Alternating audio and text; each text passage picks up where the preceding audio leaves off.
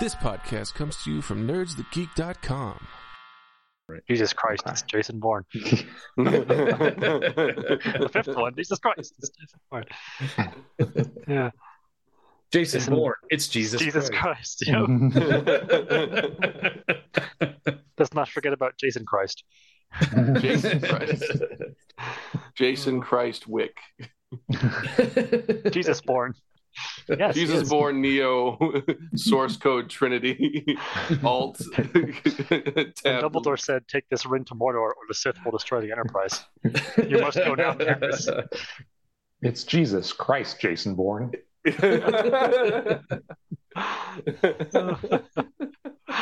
a crummy commercial Christmas, Jason Bourne. It's always interesting when we do these on a Saturday. The energy is very different. Vibes are different. really chuckle mode. I'm so happy to talk about do the right thing. Yeah, mm. get these chuckles out. Not for Radio Raheem that works.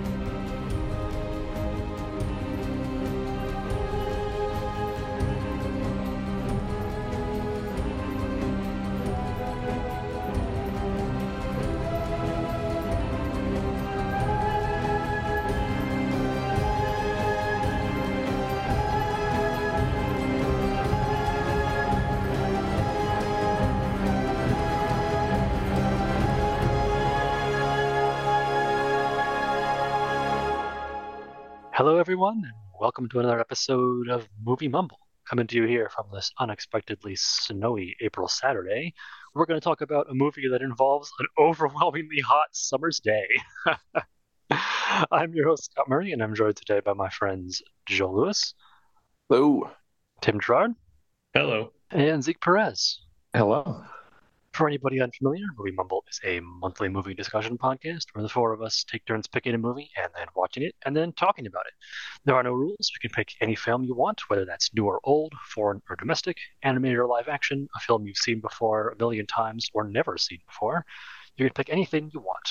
We announce at the end of each episode what we're going to watch next episode, so you can watch along with us if you like.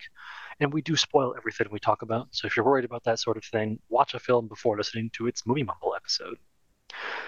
This month, Zeke was our film selector, and he brought us the 1989 Spike Lee joint "Do the Right Thing."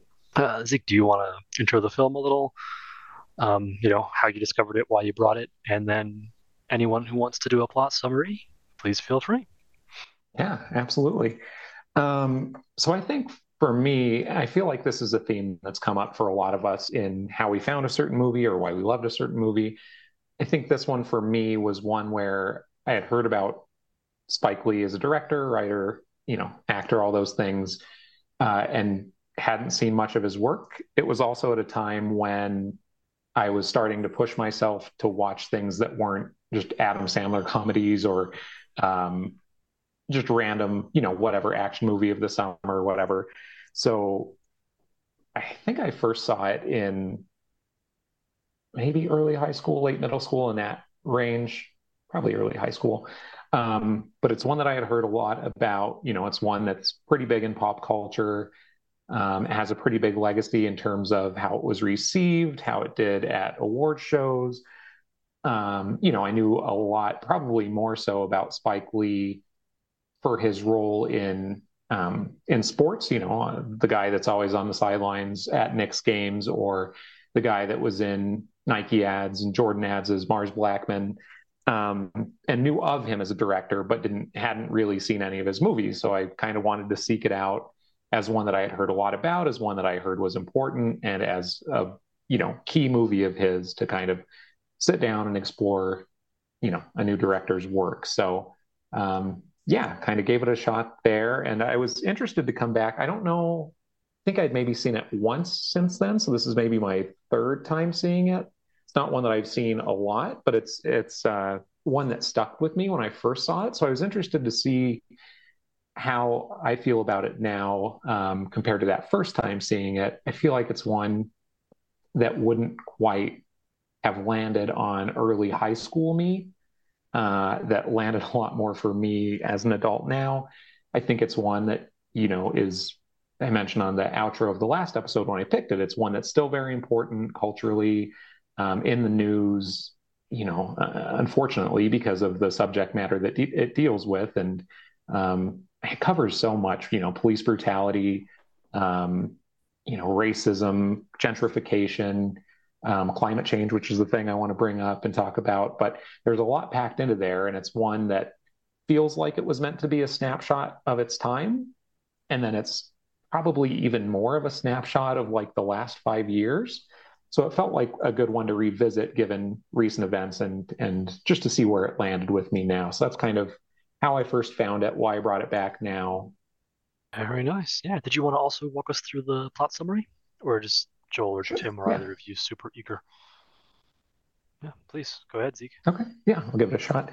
Um, it's interesting, and so one that I, I I'll get ahead of myself and then I'll get back to the synopsis. But one thing I do really love about it is it's a very character-rich film, and it's um, you not there's so much to get into, right? It's not just love versus hate. It's not black versus white versus you know these other races. It's not rich versus poor, this neighborhood versus that neighborhood. It's kind of everybody in the movie has an interaction or a pre-existing relationship with somebody else um, and so all of that is built into this neighborhood of people interacting so it's set in bed-stuy in new york and um, you've got kind of a melting pot of cultures and people um, you know you've got uh, you know strong black community strong italian american community puerto rican community asian community um, kind of all living together in Bed-Stuy.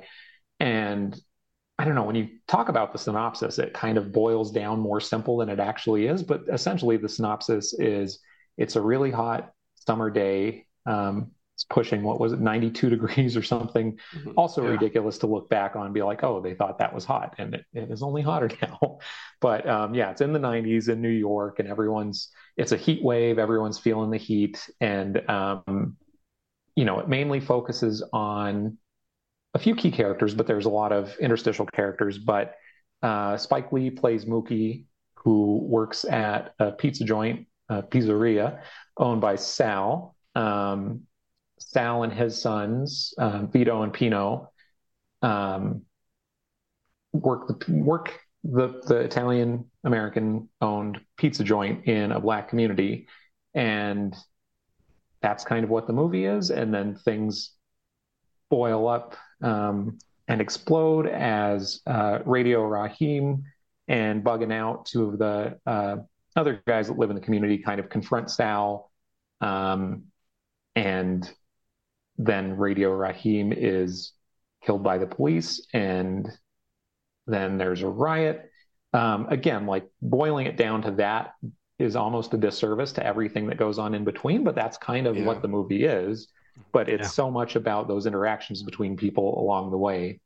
Um, That is And also true. Like it is yeah. it is so much more than just the plot because of right. the the way it the story to, and the characterization is so strong and so specific and so unique to like it, it's it's the the plot is almost incidental. Like it, it is a, a a living place. Like the community that it sets up is like an ecosystem a lived in universe that is so rich and and, and like yeah just ri like every layer of it. There's there's no backside to it. Everything fe- like it's you're it's three dimensional when you step into it. So yeah yeah. So like you Yeah. like you said see to to yeah you you think about what takes place. You follow Mookie and Mookie like delivers pizzas and then there's a, Mhm. there's a murder by the police and a riot. Like the, yeah those are like three things that happen but like it it's you feel the heat of the day though and you feel everybody sweating on each other and like the whole texture of the place in yeah It's like Yeah. a Fellini thing. That's really well said because it's very much not a movie that's, you know, this happens and then so this happens and then we go over here and this happens because that happened, this happens. It's not really that. It's interactions, characters living together. And that's really well said. It's living, breathing, you're part of the environment. We'll get to the camera work too that puts Oh you in that God, environment yeah. a little bit more. Um, but yeah, you feel like you're just a part of this community um, and you feel like you're seeing everything come to a head, and then it does. And yeah, it's less about what happens to get you there and more about the ride to get you there, if that makes sense. Yeah it's sort of in that regard, well, in many ways, it reminded me of La Haine, which we Yeah. discussed, um, I think maybe before you came on, Zeke. Were you here for Mhm. that one? No, Yeah. Um, but I, again, they're both just like, well, uh, they, we follow these characters, and over the course of a day, they like walk around and talk to people, and that's kind of like the whole film. But all of the substance of it is in the actual conversations, the locations, the body languages, the the various decisions and challenges, and like you said, Zeke, a whole ecosystem. That's a good Mhm. word. yeah. Yeah, it's, it's a hard film to it's a hard film to set out there. Um, I mean, I guess I'll, I'll take that and run with that, right? It did remind me of La Haine. I think La Haine came afterward, if I recall. 91, maybe? Let me see. I Google think that sounds right. 95 for La Haine. Wow. So um, I don't know whether he was inspired by Do the Right Thing or not. It's a French film. And, uh, you know, who knows, right? But it's it's different different style different technique but it is sort of the same let's give this snapshot of this time and place in this charted ecosystem right um In that sense, like on its surface, it also reminded me of Friday a lot. You know, Yeah. like Friday was Oh a my little, God, little, a little more like um, zoomed in, you know, and and a little more specific. But that same idea of like we're learning about the people in the neighborhood, and then it kind of comes to this big culminating event towards the event towards the end, and like you know what role violence is going to take and what level of violence and things like that. I mean, again, friday obviously- was also 95 Oh, okay. Oh wow. God, what Yeah. a triple feature that would be. Do the right thing, La Haine, and Friday. Holy Uh, shit, I'd buy that box set in a heartbeat. sadness I didn't even think about Friday. That's such a I hadn't either. That's a good comp. Yeah. as as specific a community and a way of storytelling as that is. Like you understand the dynamics of that block, and they're going for the laugh, but it, it is tackling a lot of the same things. going you for know, laughs. like- see I, I haven't seen friday so i Friday's excellent. but but Mhm. it definitely says here buddy comedy film Yeah, And I yeah, was yeah. here like really so how does that work with the Look, know, Bernie Mac plays a fucking preacher, okay? Like it's a Fair comedy. right That's a good point about it getting to that, you know, culminating event and everyone from the community is there and you kind kind of see how their interaction with the main characters and other characters has driven everything to that event Ah, in a very similar way. So I hadn't thought the about polar that. yeah. opposite from La Haine, where the big Oh. event at the end is just our three main characters and, a, and one other Oh. guy. Okay. It is really, as a counterpoint, I love the idea of La Haine and do Oh. the right thing as a like. Hmm. I love that Oh, commentary. I 'Cause, love like at La Haine, the film's ending. Everyone's going home. Everything is See- done, and then fourth character shows up and thing happens. Right? Like it's that's- such a different it's such a different portrayal of like the european relationship the french specific relationship with the police at that time period in history and they're going through like a, a civil unrest in that period in the 90s in france was wild so like it, it's a really interesting juxtaposition because it is the same thing about oppressive police force but it's Mhm. not entrenched in the same things it, it's really interesting i like i like that combo for sure Mm. Boy. But um, this was my first actual Spike Lee film. I think. I mean, I saw his Old Boy, right? And um, we saw In- Inside Man, obviously, on the podcast together. And I'm looking through his IMDb here just in case. Uh, Miracle at St. Anna, which wasn't a Spike Lee joint, but was he directed that? So okay, fair enough. Um, but yeah, like I think this was my first Spike Lee joint, right? Hmm, you know, uh-huh. as, as important as that term is. And I was kind of I was excited because he really made his name in this, you know, 80s, 90s, tackling the issues of the day type stuff, right? So I was really excited to see it and see that work. And man, did this deliver! It was hmm. great. Yeah. It was smooth. It was hmm. you could follow it well. The characters were great. The sense of time and place was great. I loved the different cinematography. Like it was it was a really well made film in an artistic sense. It was a really watchable film as an audience member. You know, it wasn't impenetrably dense or it didn't talk down to you. You know, it just it handled everything really well. And then it it just kind of effortlessly weaves its way through the issues that it addresses. I think, like you said, Zeke, it's about the ecosystem, about presenting a single living collection rather than any specific narrative, right? It was brilliantly done. Half of my notes are just like from the start are just about what it's like to be in New York City in the summer, right? Um, and and and I love it, right? It's good. It, it sort of sidesteps a lot what a lot of other social film lands in. Not necessarily racial relations, but a film of any kind that seeks to make commentary, where it can be sort of heavy handed or overly simplistic, or it can moralize at you. This sort of didn't do any of that. It really It felt like it was just presenting what's there. Yeah. Didn't necessarily have any more answers than you did, but like needs to show you this, right? And just say, it didn't it didn't is. pretty anything up right like it's very Yeah. stark it's very blatant and and specific in its terminology and its vocabulary and the mm-hmm. venom right? Like the, the way people are playing these characters in this is like everything is heightened to a certain sense but everybody is f***ed, you know? And i think that's the thing that really really came into focus for me watching is like what what he's capturing is look at how we f***ed it. Look at how anything in this environment can escalate out of control and the people at the bottom are getting murdered for it.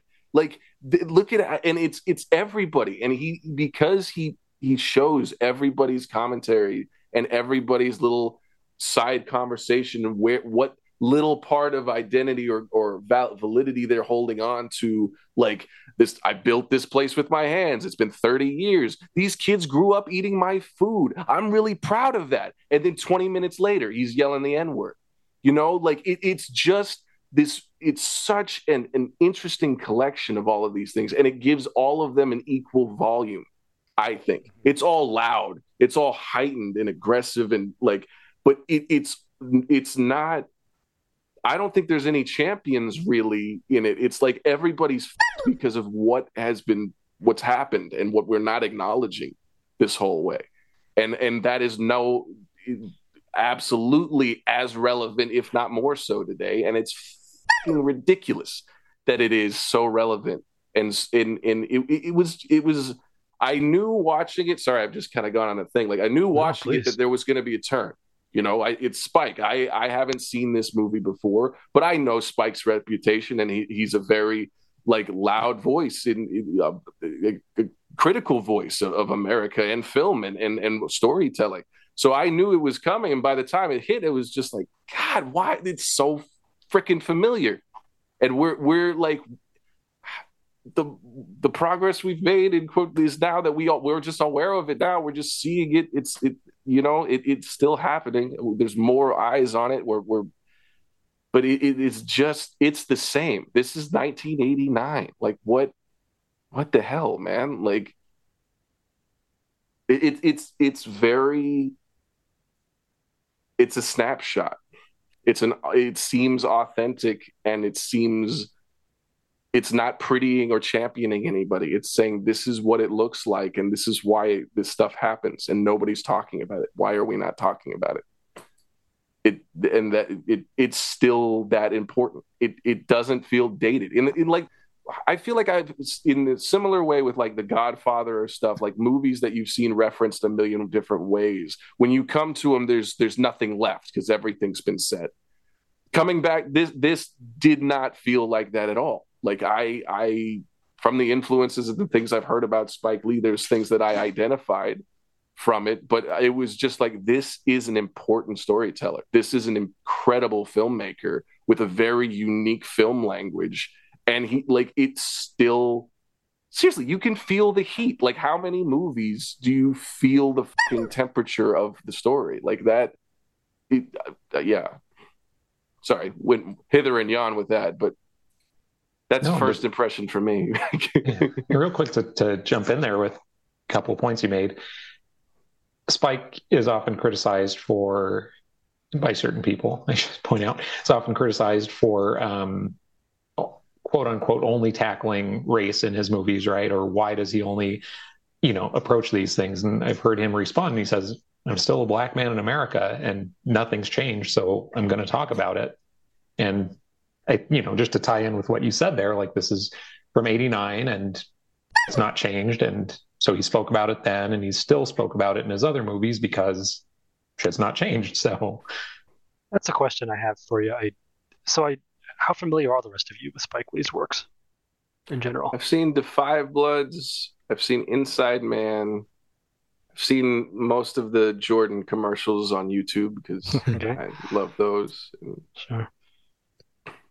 Yeah. I think I've seen the Fight the Power video. I didn't realize that came out the mm. same. I guess they promoted this film with that music video too. I think. Mm-hmm. Yeah, I think the, the song, song that... was an original for the movie, and then oh, kind of yeah, and kind okay. of blew up as Public its own enemy. thing from there. So damn, um, flavor a... out there getting some fucking play. His full name is Flavor, spelled O U R. yeah, Tim. What about you? How familiar are you?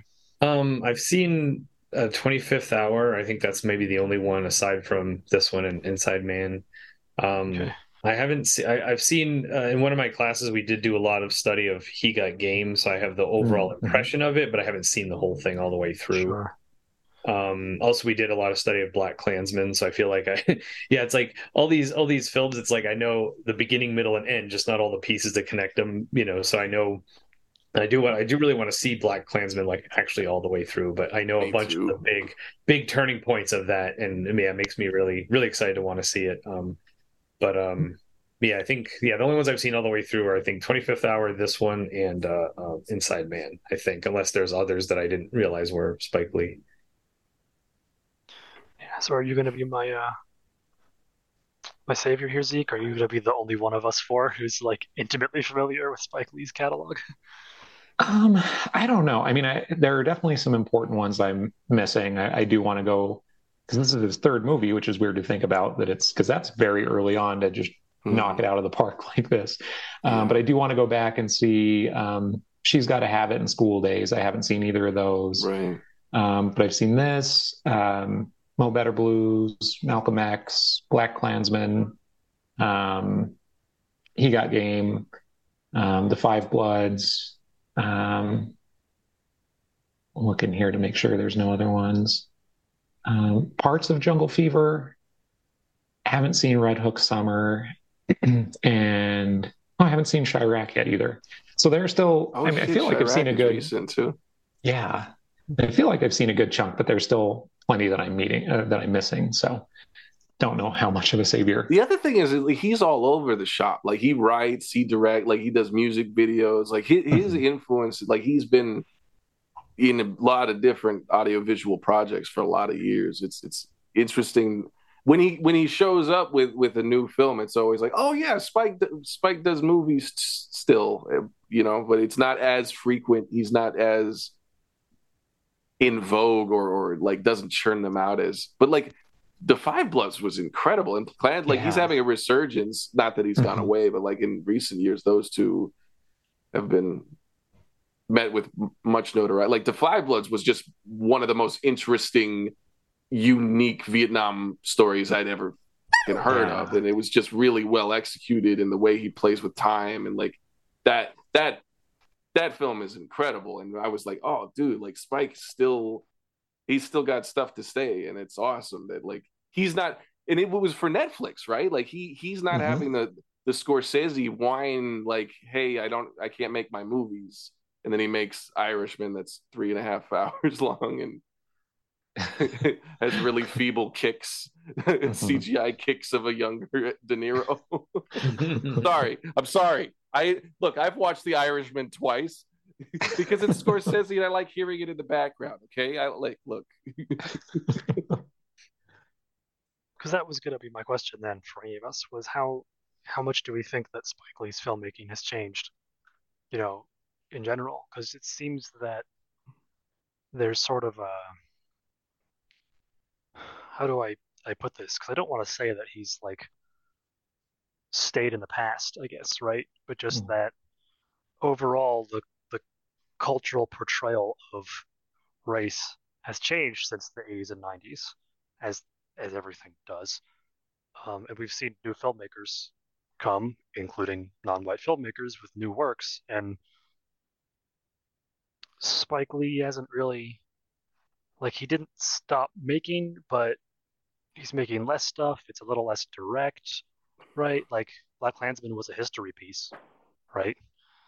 Instead of a sort of a you know history piece of a specific plot instead of a present day piece about time and place and well, I think it's not like you know. it's interesting because yeah. the the money to make projects about black stories that weren't being told before um, it's now more available because we have more right. like like more producers of color who are like hey let's tell these stories. I think that's part of it. I don't think spike's lens as a like his lens as the age he is in america like that hasn't changed. I don't i like there's definitely a um do the right thing has a very new york film school style to it i would say. Mm-hmm. like i definitely was like oh this dude really appreciates these kinds of moves. He does a walk and talk. He has this framing. He's like this is a very new york style. And it, it, the way it's cut is kind of dynamic and punk rock and it's very film school and very avant-garde in that way.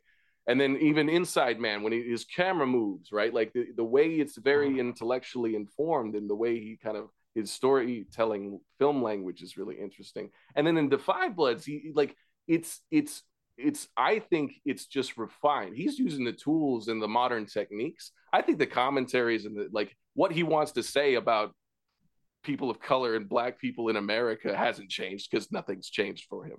But so he but like I think he's just getting to tell like who nobody was clamoring for or nobody was telling the the, the five blood story before he had a Netflix like check to do it. So like I, it's I I don't know. That's the thing. I, I think we've all like four or five. I don't know how many films we have to see of a person's canon to be able to judge how they've changed as a, a filmmaker over time. But I'm I'm interested to see because Scott, how many have you seen? It was it's just, just this and Inside just these two. Yeah. Yeah, yeah, yeah. Yeah. I guess so. That would be my answer. Like I would say, uh, seeing four or five. Go watch the newer stuff. Yeah. Like I think, yeah, Da 5 Bloods, I you would find really fascinating, Scott. I think like in terms of your like how your appreciation for non-linear storytelling and specifically war mm-hmm. film mm. storytelling, it it it's really unique in that mode. You know, like it it's yeah. Yeah.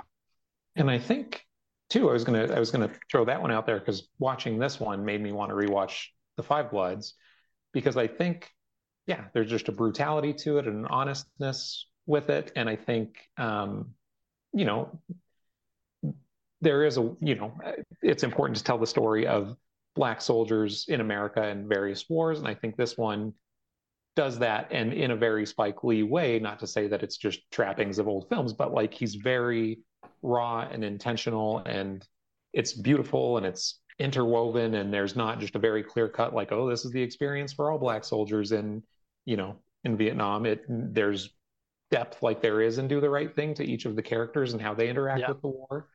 Um, so I think his best qualities, you know, have transitioned with him throughout his history as a filmmaker. There's something to with Da 5 Bloods that the tone, like there's a frankness to it. Like there, there's like this is objectively awful, but we're not putting any sauce on it. You know, it's just like like the the landmine sequence in it. Like just the way that progresses and the way he uses it, it spoils nothing. Just like there's a landmine scene, but like it's just it, it's a very interesting dynamic and how they approach that and how he develops it. His pacing is very interesting and deliberate too. I think as as because that's that's this thing about this. Like do the right thing has a very deliberate like it's it's the course of a day it's almost like and it, the way it accelerates, you kind of you get you, these different branches, and you see all of them kind of swirl around each other, and then they culminates in everybody at the end. Like it, it accelerates out of control through the tensions and the heat of the day, and that's really fascinating and really interesting. And I, I, I like that's the crescendo of that not i mean that's dynamics that's not speed. What would be the uh, the increase of uh, tempo tim? What, what's the Celerando Celerando always also, on allegro.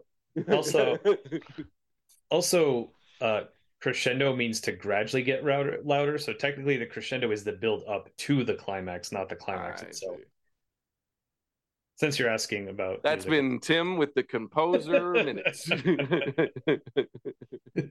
Composer slam! So so I, one of the things i i thought of um because yeah the only the only other one i've seen outside of the, the two we've done here is 25th hour. And uh, i forget if that's like i think that was a spike lee joint because i remember i thought i remember seeing that in the in the credits. I can't i can't uh, be sure though. But one of the things that i thought was similar with that like inside man is he's not sort of dealing with uh so much of the I, I, guess to simplify he's not so he he he still is dealing with aspects of of race but not racism you know? Like i feel like with inside man we have the juxtaposition of oh the criminal is the white guy and the cop is the black guy you know? But just kind of presenting it in a more normalized way of uh, you know breaking the breaking the conventions and the stereotypes that usually show up in cinema but not necessarily tackling racial issues you know that are current. More just like you know um uh you know uh, kind of like uh it's not the same but it reminds me of like with um with Schitt's Creek how part of the whole point of that show is their their they they they ha- their world is sort of this imagined world where homophobia just doesn't exist. So it doesn't even like play into the story at all. So as a way of tackling homophobia and issues of homophobia they're just like we're just not gonna we're gonna pretend it doesn't exist and what would the world be like without homophobia? And it almost seems like he's doing more like that where you know there are you know definitely characters of different races and we're seeing sort of like their different cultures you know like when when denzel washington's on the phone with his his wife or girlfriend i forget which she is you know the way he's kind of talking with her and communicating with her and then the way he is when he's at work and things like that so we're we're seeing his sort of backstory and his life and his culture but we're not um, you know, digging into the fact of like he's a black cop and how does everyone treat him because he's a black cop? He's just doing his job, you know.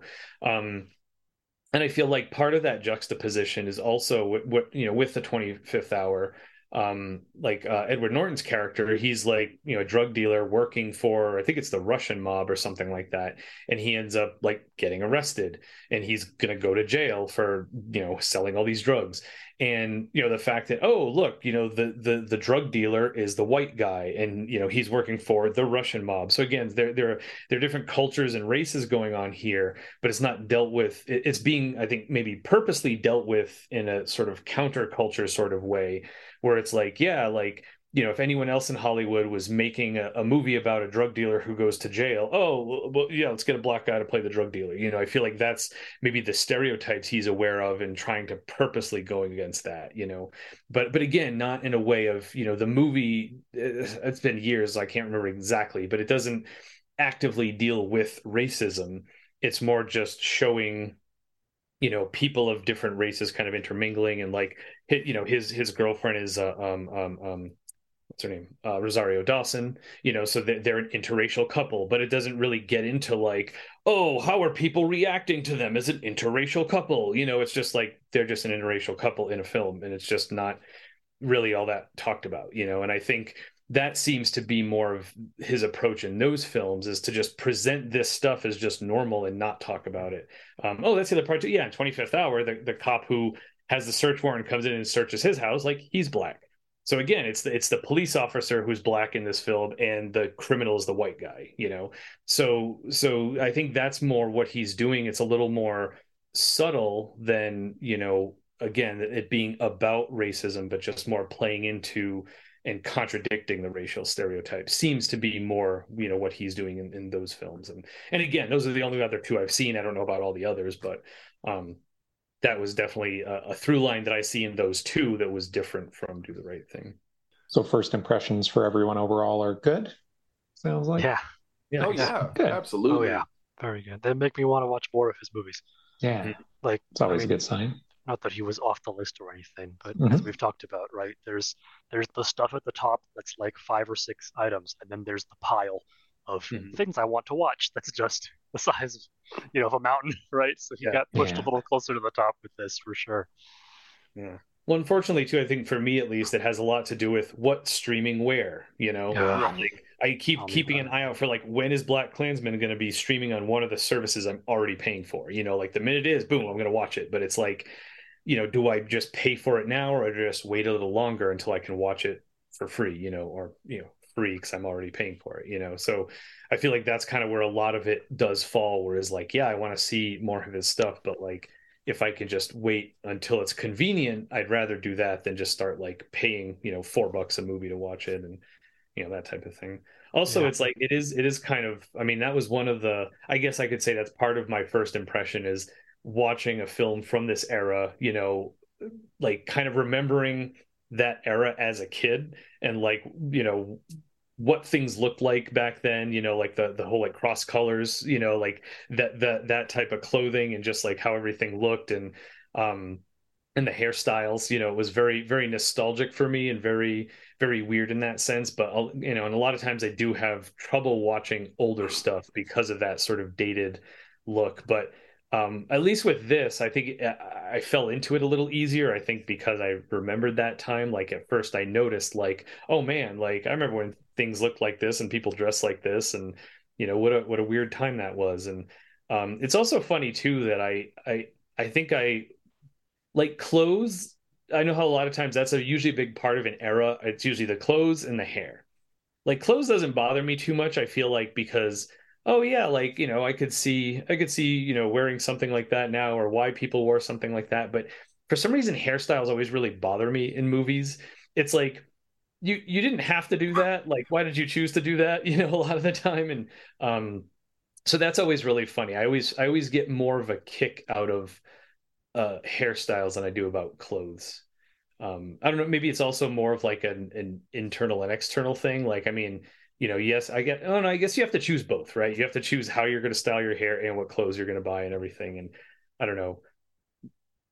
It's yeah it, like i just i guess yeah i don't see i don't always see clothes of a certain generation as being good or bad. It's like oh that's what everyone wore back then.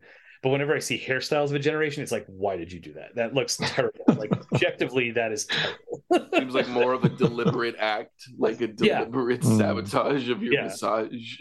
yeah yeah well I, I think part of it too is like you know i remember i remember people saying like you know like when i was younger like oh you should you should never make fun of people's clothes because you don't know how much money they have. Maybe that's all they can afford. And it's like yeah I, I get that you know and especially of a certain era. But it's like but hairstyles like you have to spend money to make your hair look a certain way. Where you could just not spend money just let your hair grow and that would be fine you know? So it's like the fact that you're actually spending money to make your hair look a certain way that ends up looking ridiculous. Like so so i think that's kind of like how i justify it to myself where it's like don't make fun of strong stance. but you can make fun of their hair. Not like i want to talk but i mean that's but that's my whole thing is. I don't do anything this is just what happens naturally so i'm not paying money to make it look like this That's a great line in the movie, right? When Bug Out is trying to organize his boycott, and he goes up to our like four-person, you know, Yeah. entourage that's been walking around, and they're like, "You should boycott the barber." That's your head. just like, what a snazzy line. Like, uh, Just no momentum. The opposite of that- momentum. His yeah, name is bugging out. Like he's like, to skip ahead to what to favorite scenes that was one of my favorite scenes i was like yes thank you God damn. That's awesome. oh, Gustavo Fring is uh, Yeah. has a different look, different Yeah, look right? in this one. right. Yeah, it took I- me till the end of his first scene to realize that was Right. him. Like I saw his name was in the credits, and it was like as they were out Ricardo? talking by the car, like right after he had kicked him, I was like, "Wait a minute!" And I had to like back it up and rewatch the whole thing. Ah, Yeah, I want to very quickly. Just, I love again, love the character interactions, but holy shit, is this just a fucking just star-studded cast? Yeah, because yeah. you get the debut stacked. of Rosie Perez, you get the debut of Martin Lawrence. Like the first movie for either of those two is here. Introducing Rosie Perez. I was like, Right. oh, Yes. Seriously. And then Martin Lawrence is great in intro. this first She has the whole cold open. That Yeah, like that dance long intro. time. Holy shit, that was excellent. So well done. Quick. See, well, I- yeah, well, I'll pivot there real quick. Yeah. Um, one, so one, I think I don't know that there's a much better song to just set the tone of a movie than Fight the Power does for this movie. And I think they just nail that. Fun Absolutely. fact before uh, Fight the Power was written for this movie, they were originally going to have her dance to Cool Jerk, which is just an Okay. extremely different vibe. So I'm glad we missed out on Cool Jerk. It's just a different, different movie, sillier, lighter, goofier movie. Um, but yeah, no, yeah, she just steals the scene with the choreography. Like she doesn't get much more screen time throughout the movie, a couple scenes here and there, and she steals those too Yes, like going does. off on Mookie and like letting him have it at the end there. Um, but yeah, to set the tone with just that powerful dance up front to fight the power, I think does a lot for establishing the vibes of the neighborhood, the tone of the movie. Really well done. That's funny because I made a specific note that these opening credits were super annoying. of course Like- you did. I Like opening credits in general always strike me as one of those things that a lot of films get forced into doing, Mm. which like like happened to George Lucas, right? When he didn't put opening credits again in Empire, didn't he get fined? Like Oh wow. like it's Yeah. yeah. So I don't know if things are still that way, right? And but yeah, I guess I was- 89 for this movie, right? But like so opening credits have to either like be good or quick or forgettable for me, Mhm. right? Like if Well, they that's- add yeah. purpose or something, great. If they're quick enough, great. If I just forget they happened five minutes into the movie, great. This one was none of those things. like if it had been shorter, I think I would have been happy because it sets the tone great. You've got the dancing, the music is happening, that beautiful silhouette. I'm like, okay, yeah, we're getting we're entering into this place, and this is the thing that's taking us there. And then at a certain point, it's like these are all is this all the same person? Like, why is why are her clothes changing? Is this going to come up in the movie? Is that are we are we going to hear the whole song? What's going on? And like, It was the 80s into the 90s, Scott. It was it's a visual collage. We used to do these things. Did you ever see Sesame Street? yes, Like yes, of course. fucking, like this is an audio visual trick from the 80s slash 90s. Sorry, Zeke. I know you were champing at the bit, but I'm like, this is a this is a generational thing that you're not seeing, Scott. I'm sorry. I will not hear this. it's fine. Uh, Your I was going to say, Modern. no, yeah. I was going to say I, I I feel that a little bit. Like it does go on, but I think it does go on a little long. But I do think that is more of just we just don't have opening credits anymore, Yeah. and it's not it's thing. it's so it's very much a, a time capsule too of when it came out, and just being like, we're going to show you everyone's name who's in this movie. We're going to show you everyone's name who contributed to this movie. You're going to sit there up front and see it with a song and some visuals and Rosie Perez for this one, and then you're going to sit there at the end and see it again. So. You're gonna respect the goddamn crew in this movie. God damn it! Like I Um, could fun care less about the names, like right, like I just like the the type, like the sequence. Like give give Rosie her room to dance, please, Scott. It's a hot day. She's dancing it out, boxing gloves and all. Fun Let fact her for foot loose that. it out. Fun fact for that. Apparently, they shot like eight hours of her dancing, for the, oh, which that seems excessive. Okay, see, So Come on, yeah, Spike. Scott has a point. okay. They, they, there was too No, much. you're right, They Scott, I re- I seventy percent of it. got a little. No, I- Got to get this eight hours down to three hours for the right. Like I definitely, I got the the the tone setting, but then Yeah, eventually could I have been was done in sitting a there minute. like, yeah. yeah, right. Like, okay, well, they they didn't quite manage to add enough purpose to the whole length of them, right? Or I don't know, one two names at a time instead of one. Or that's such a nitpick, right? But just because I just saw the Mario movie, which does actually have opening credits, Hmm. but I had to look them up because I forgot they were there. It's a kids movie and it has opening credits, and they're forgettable. That's why I was sitting there. I was just like, they're forgettable, or they're quick, or they do have have purpose to the whole thing, right? It's like, give me give me one reason.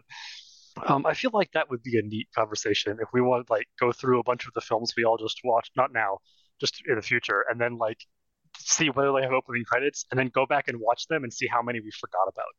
Because I Mhm. bet there'd be plenty that I forgot about. Just like, oh yeah, this has opening. Oh, what the hell? Men in Black is the one I always forget. Oh yeah. Hmm. There's that whole shot with the bug, Mm-hmm. right? And I'm always like, Oh yeah. what part of the movie is this I'm watching? Oh, it's the opening credit. Okay, sure. like I just, you know, I wonder how many others I forgot about, right, until the film is gone. And the only reason I didn't forget about these, to be fair, is because the song comes up through the whole film. so I keep fair. seeing it again, right? You know? like Top Gun, where they play Danger Zone six times. Oh like, God, they really do. danger, danger, danger zone. Great, our film is done. Hey, boss, you didn't get a soundtrack. Oh, how much budget do we have left? I got like three bucks in my pocket. well, I know Kenny Loggins. Let's get his Danger Zone. yeah, just give it He to owes Kenny. me a favor. Kenny's good for it. That's it. One song. Oh, But yeah, to So, loop like- us back to Gus Fring. Oh, sorry. Sorry. Oh yeah. No, no, I was well, going to deviate wi- wildly again, so please go back to Gus Fring. I'm just going to Yeah, finish my list of people. Yeah, just Yeah, no, quick, and then we can deviate absolutely. any direction. But yeah, get Rosie Perez, and Martin Lawrence debut, and Martin Lawrence, as he is and everything, is just Oh, hilarious and goofy in here. I don't know what the f- list voice is doing. He just made a choice. It just tongue Spike was out, like, just, go, yeah, Martin. Just go. You're going to have So a TV good. show. It's going to be great. hilarious every time.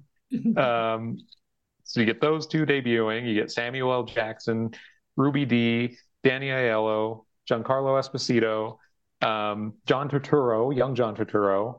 Um, you get Ossie Davis. You get it's just like that. Like what a cast! Spike Lee's in here doing his thing too, which is pretty phenomenal. Like he played that role really well for you know and he's he carries a lot of it too. Like it's, Yeah. it's he's up front, and I mean this movie he did everything on, right? Like this is the one Yeah. he pasted everything together on. So Right. for him to be center stage, and he's a good actor too. Mhm. Like he, he's definitely like I, I don't know, like we don't see him much in things anymore. But yeah, this, like he has that that tool belt too. right. But you know, it, it helps that his character is unobtrusive, right? Like, it Yeah. doesn't feel like the director was just like, well, I'm going to be a lead in my own movie. Haha, right? Like, exactly. Mookie's yeah. whole purpose is to guide the audience, to, to give a, a place for the audience to follow through this ecosystem, right? And obviously, he acts and he he does things and he holds up the performance beautifully, right? But it's not the you know, like like the pillar type of role that you get from certain leads in Shakespeare plays, right? Where it's like, Mhm. okay, no, yeah, we need an acting force to just hold this entire thing up. It's like, no, this is the center point, and it has to be strong because it's holding the film together. But it doesn't have to be ostentatious. It doesn't have to be spectacular. Is maybe the word I want, right? He does it so well. He just moves so smoothly through every aspect of his film. Yeah, It's that's so a great interesting you bring up point. The Shakespeare thing, because I like I always think Spike and Shakespeare, and this has that like there's a there's chorus and like the different like the way it moves is very Shakespearean, but yeah, like the the the, the main character is not a great tragic figure. Go ahead, Zeke. Sorry, just the Shakespeare thing. No, real. I want to get back to Shakespeare too. I have Shakespeare in my notes as well. Um, but no, I, I just clicked for me that because I, as I always am, obsessed with the cast, especially if there's a ton of people. I just fanboy over holy shit with all these people. This is the perfect movie to just have a who's who of great actors and character actors and just historically good actors. But be, because they, you know, no one's really ever like they all steal their scenes, but it's not about any one person because it's again Right. about just each individual, but how they fit into this broader knit of everyone else. So if any one person is like over the top doing too much in all of the scenes, right? They kind of ebb and flow together and steal a scene here and work together and they're a supporting actor here or a bit player here and it just meshes together so well to have this talented talented cast from top to bottom complement each other in this way with their interactions with each other Absolutely. Yeah. It's Like, like, Mookie as a character, like, is very like make no waves, right? Like that's very Yeah. much Mhm. his his goal. Even though like he's like, I want to go get laid and not not work. It's hot, man. Like just let me let me deliver pizzas in my own damn time. It's all Mookie really wants. Eh, but like he's like, stop blowing up my spot to to bug it out. He's like, dude, you need to fucking chill. Like he his his whole thing is maintain, maintain. I gotta Mhm. Work when here. that's Yeah. yeah, when that's your POV, when that's the the choral character you're following through the story, like that that sets a precedent. Like this guy is not he's not trying to make it in show in business without really trying. You know, like he's he's not the song and dance guy, but he is a conduit for like navigating this space. Yeah. Yeah. And I think it's why Spike Lee does so well in it because it's it's not the type of of role that requires I guess I'll say requires good acting. That's not the phrase I want, right? It's a different kind of acting. It's not about inhabiting character as a person. It's about narrative acting, right? Like like we said, the conduit guiding the audience through this time and place and through this ecosystem. And someone who's going to do that doesn't necessarily need to be Sir Patrick Stewart, you know, but they do need to have an understanding of the film they're making and the purpose of the film, right? And in that regard, who better than the director, right? So, Right. Yeah, it just works. It really works. Yeah. I think on that note, and hopefully this is a jump off to the Shakespeare stuff and a little bit of everything else, but again, the main thing that I love about this movie is those character interactions and how they plop you into this neighborhood as, as almost as if you're a piece of it yourself. And Mhm. again, that's what the camera work too. But Absolutely. in between scenes, though, you'll go from seeing two characters interact and then one of those characters and another character interact, and it just is on a dime shifting. And I wrote down a few, but you'll go from a pleasant interaction with one character and then that character will go to an angry one with another. So early on, you get Mookie walking down the street and, you know, he says hi to mother sister. She's, oh, be careful out there. It's going to be a hot one today. Take care of yourself. You know, moments later, the mayor walks by. She's like, you drunk, get out of here. I don't want to deal with you. Um, you know, you get Radio Raheem. He doesn't talk to anyone through most of the movie love in me. he's just angry. He's got his boombox. He's, you know, the camera shots are up, showing his power. He's kind of looking down at everyone. Doesn't want anything to do with anyone. Then he comes up to Mookie. They, you know, greet each other. He tells him about the love and hate rings. You know, just it's like, wow, he can talk. He can go on this whole thing. Um, we kind of already referenced it, but like talk. late in the movie, uh, you know, Sal is, you know, everyone's closing up shop. There's some tension. Um, Sal is talking about how uh, he's like, oh, he had a good day. You know, I'm going to change the name. It's not going to be Sal's Pizzeria. It's going to be Sal and Sons. Mookie, you're like a son to me. You're always there's always going to spot for you here. And then you know the the, the uh, group of four walks in, and then bugging out and Radio Raheem walk in, and he just goes from telling Mookie, oh, you're like a son to me. They walk in, the mood drops. Is like, what are you doing with this music? And you know, even early on, you get John Turturro as Pino, and he's talking about like, I hate this place. You know, it just every little tiny interaction with how someone's talking to someone else or how they're talking about where they're at gives you so much backstory on this character has problems with this character. This character loves this character. That you know, and you, they don't need to spell it out for you. You're just plopped into that exact moment, and it tells you so much about that character's history, every little interaction they probably had in the past that makes them feel this way about this character. Um, I just love all of that. I just think to me that's what makes this such a perfect movie. the almost every interaction, not all of them, but most of them throughout the film, even the friendly ones, are sort of in opposition, not adversarial, right? Mhm. The three guys, right? They're just constantly bickering Yeah. about one thing or another. every every ah, almost every interaction involves two people pushing against each other until one of them stops. Because chippiness to it. Yeah, absolutely. either because he he just knows when to walk away or sometimes he wins i guess rarely but mostly it's it's this sense of just like it's not worth it right? Like we've gone down this adversarial road to up to a point and we're not going to go farther. And the big climax of the film finally happens and we've reached two characters who both refuse to do that right? Who radio raheem who doesn't back down ever once through the entire movie. No, not at all. Every- Unyielding the whole way everything about him is absolute unyielding get what i want or force it or take it right? Just be firm. And so he comes up to sal who's done give and take through the whole film with his son with his other son with mookie with bug out with jade with the other customers you know um and and he picks if he'd walked up at a different moment sal might have backed down right but on the other hand Sal's the only guy Radio Raheem back down to in the whole film otherwise, where they turns the music off the first time around, right? So he's just like, no, I that was my one for the day, right? That was my turnaround. But then even after the riot, we see it again. The one of the guys sitting in the store turns and starts advancing on the convenience store. And the other guy in the store says to him, That's enough. No farther. The whole thing is just about this, like you were getting at it before, Joel, about forces. All of these forces all moving in different directions and pushing and pulling. Totally unrelated to the other forces, so sometimes they push against each other, or with each other, or not, or whatever. And all of these forces, you know, eventually certain things have to bend one way or the other. And you know, what happens when they stop is when the that's idea it. That's, that that's the one time in the whole film where neither side bends right. is the climax. Well, and it, it's in that like, are they going to not the, do the the convenience store next? It's like okay, you can see the potential for just burn everything down, Mm-hmm.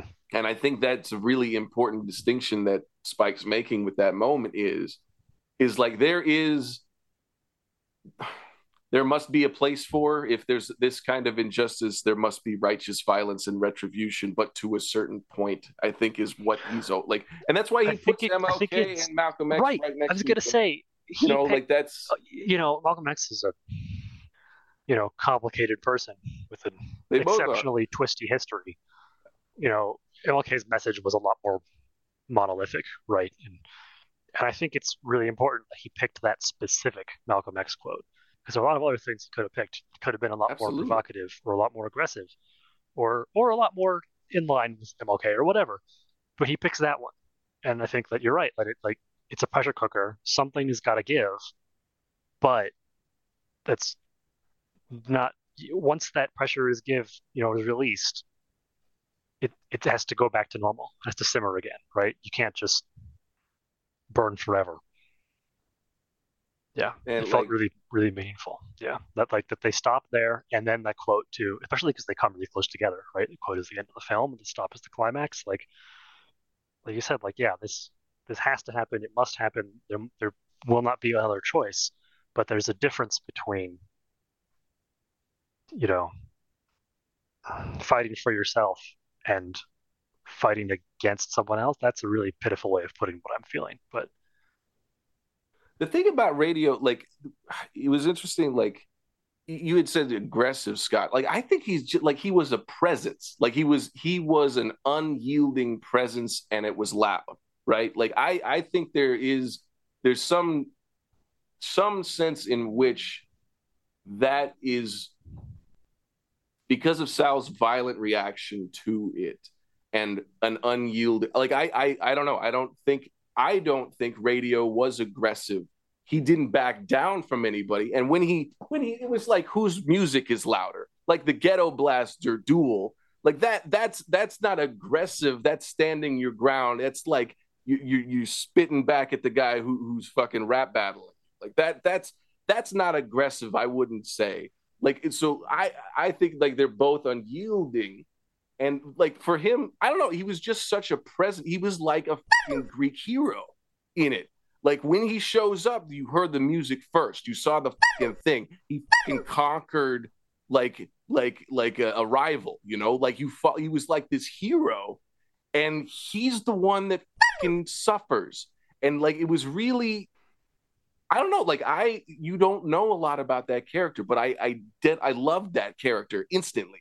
I was like that is such a cool like like a, a, a, um, an abstract character a stand-in for a a, a completely com- he's a I mean it's bill nunn. He's a big dude like six pushing six four like big dude occupying space and just holding his ground and not he's doing what bugging out is doing being unapologetically present and black and big but he's doing it differently because bugging out is constantly talking right? There's pontificating going on rather than this presence. I think those two and the way that they combine and what that leads to and how it, it the, the power that they have together is really interesting. But I thought it was a really interesting that I don't know. For, I, Scott, just the See, I like that thinking, that symbolically he's this presence. Like you're right, Yeah, it's yeah, not yeah. aggressive. It just is what it is, and it comes and goes, and it passes. but again, like you places. said, when he when he goes to Sal and Sal is pushing like that at that point, there's no there's no going back. Absolutely. Right. And that, that, yeah, I think. But the problem I, is that personified as a single person, no one else ever gets their entire lives stopped when he shows up. Right. Every time. Right. And that, like, it maybe the aggressive isn't the right word, but I don't know. It's rude at least. Right. like at minimum. It's interrupting. Even, like it's an interruption. Right. Absolutely. I would, as a, yeah, as a symbol, yeah, and you know, it's it's a great way to go through. But as a person, you know, what an asshole, basically. Yeah. Right. Well, yeah, that's what I was thinking. Like with the whole like the the ghetto blaster battle, like the, the the group of like Puerto Rican guys, like they were just hanging out doing their thing, and he shows up and is like, "Hey, I'm gonna play my music louder than you," and it's like, "Hey, man, like we're just here trying to do our thing." And then he goes into the when he needs more batteries, and he's super fucking racist to the people in the convenience store. You know, like like they were minding their own business he kind of brought his shit it's almost like that that sort of um like redirecting his anger at the wrong people right. what i saw him as you know like like yes he's oppressed even even with sal like sal's a white guy but he's not the one who has been sort of you know oppressing him as a person you know and and and the fact yeah that that like i feel like yeah there are these levels and hierarchies of racism without the film, right? Because you have the cops, you have Danny Aiello and the you know the Italian Americans, you have the the you know most of them is like the black community, but then you also have that small group of Puerto Ricans and the Koreans who own the shop, you know, and it's like seeing all those interact. It's not like um you know like i said there is a hierarchy because the the the the koreans are definitely loaded lowest on the totem pole at that point you know? Because like er, almost everyone is like talking shit about them except for that one guy who's like yeah i'm gonna go give him my money. I'm gonna go buy stuff from them you know? But like so that's the thing is like with with uh, uh with radio like he's you know he's definitely like misdirecting and kind of taking stuff out on the wrong people at times. And also yeah like like creating those situations. It's not like he's sitting on his steps and the Puerto Ricans came up to him and they're like, "We're going to play right, our music louder than yours." They were minding their own business, and he started a confrontation. You know, so he's he's like, like, being a presence at the expense of others. Right. That's the aggressive yeah, that's thing that phrase. he's doing. Yeah. He's invading these spaces, and and and that's maybe that's another thing is like to to to claim your presence and your identity and say this is what I am in the world but doing it in such a way that it's not victimizing other people or make like invading or like that. And it's such yeah, a contrast to to Mookie, right? Who we talked about right. this whole thing with uh, Bug Out. But dude, look, I gotta work here. Like, he doesn't blame others for pushing, for pushing at their place, but he kind of seems to know that if you push too hard, something pushes back. Well, and that's right? the thing. Mookie's working on him too, right? Like he's talking to Sal, he's talking to Pino and Vito. Like he's yep. like, what is the difference? I work with you. I you know me. Like where is where's the disconnect here? So mm-hmm. he's working. He, he he's like, I see you pushing the game this way. I'm pushing it in here too. Like it, we're all working on the same thing. It seems like that. That's very much his his space. It seems like. Yeah, I love what you said, Joel, though, about Bug Out and Radio Raheem coming together as two separate pieces of the same force. That feels so so good, so natural, right? The that verbal hustle, that gather other people, that constant motion, and then Radio Raheem's just like solid, you know, uh, raw power, right? Now given direction. It's like sometimes when they talk about like the Hulk and they're like, we can't control him, but maybe we can aim him. And I feel like right. that's what, what Bug Out does. It's sort of like I feel like you know, uh, Joel, you've used this pre- uh, phrase a lot in um, uh, Bronson. You know, uh, like I feel like radio's a coiled snake, where he's just like, give me someone to hit or something, and and he's like, hey, I'm trying to boycott this pizza place, and kind of steers him towards right. that. And it's like, yeah, he made me turn down my radio. I'm mad at him too. Let's do that, you know. And it's like, yeah, if we could just like point him i'm going to point you in the direction of the thing that i want to go up and it's like okay yeah let's do but that that said Radio Raheem really seemed to at least, like, I don't know, know what he was doing, I guess, know what he was working for. When Sal bashes up the radio, Bug Out's face is as if Sal just bashed out Raheem's brains mm. all over the room. Bug Out seems astonished that, oh my God, something happened. It's, it's just this almost this sense of what the f- did you think was going to happen, right? Like he thought Sal would just roll over that would be the end of that. Or Sal would eventually say "get out," and on the 28th time they'd turn around and leave. Right? Like I, Bug Out seems surprised. Right? Raheem does not. And to be fair, maybe that's because he's focused on his music. But like, yeah, Raheem seems to be, you know, much more aware of his own presence, and his own potency, and the stakes, I guess, more than Bug Out, who seems to be because the way he talks all a lot, right? I mean, Mm. do you want to say hot air? I guess, right? Like he just Yeah, yeah. he's he's doing it to do it, but he doesn't. When he goes up and he gets ready with Raheem and he points him in a direction, he's not really fully aware of exactly what he's done, you know, and until it happens, and then Isn't- yeah, then it happens. Please, please, Zeke. Yeah, I was just going to say, with all of the interactions we talked about, uh, two things for me that come up. One is, again, uh, one thing I love about all of the history that's baked into these relationships is because what we're seeing is just one day, right? Yeah, And so much more is implied, though, because, you know, like you said, like for bugging out to get Raheem to go boycott the, the pizza shop, there's more to it. For Sal to react the very first time when Raheem comes in and is just full of anger and wants him turned down, it's not because it's Raheem's first time walking in that shop ever. There has to be something more there, right? Like something is they've interacted before where Sal's like, I hate this guy. He, here he is again, and now I'm mad the instant he walks in my shop. You know, Raheem turning the corner and going to the Puerto Ricans. That's not the first time they've interacted. It's the hottest day. They're all here. They've all seen each other. They all love each other or hate each other or have some relationship with each other.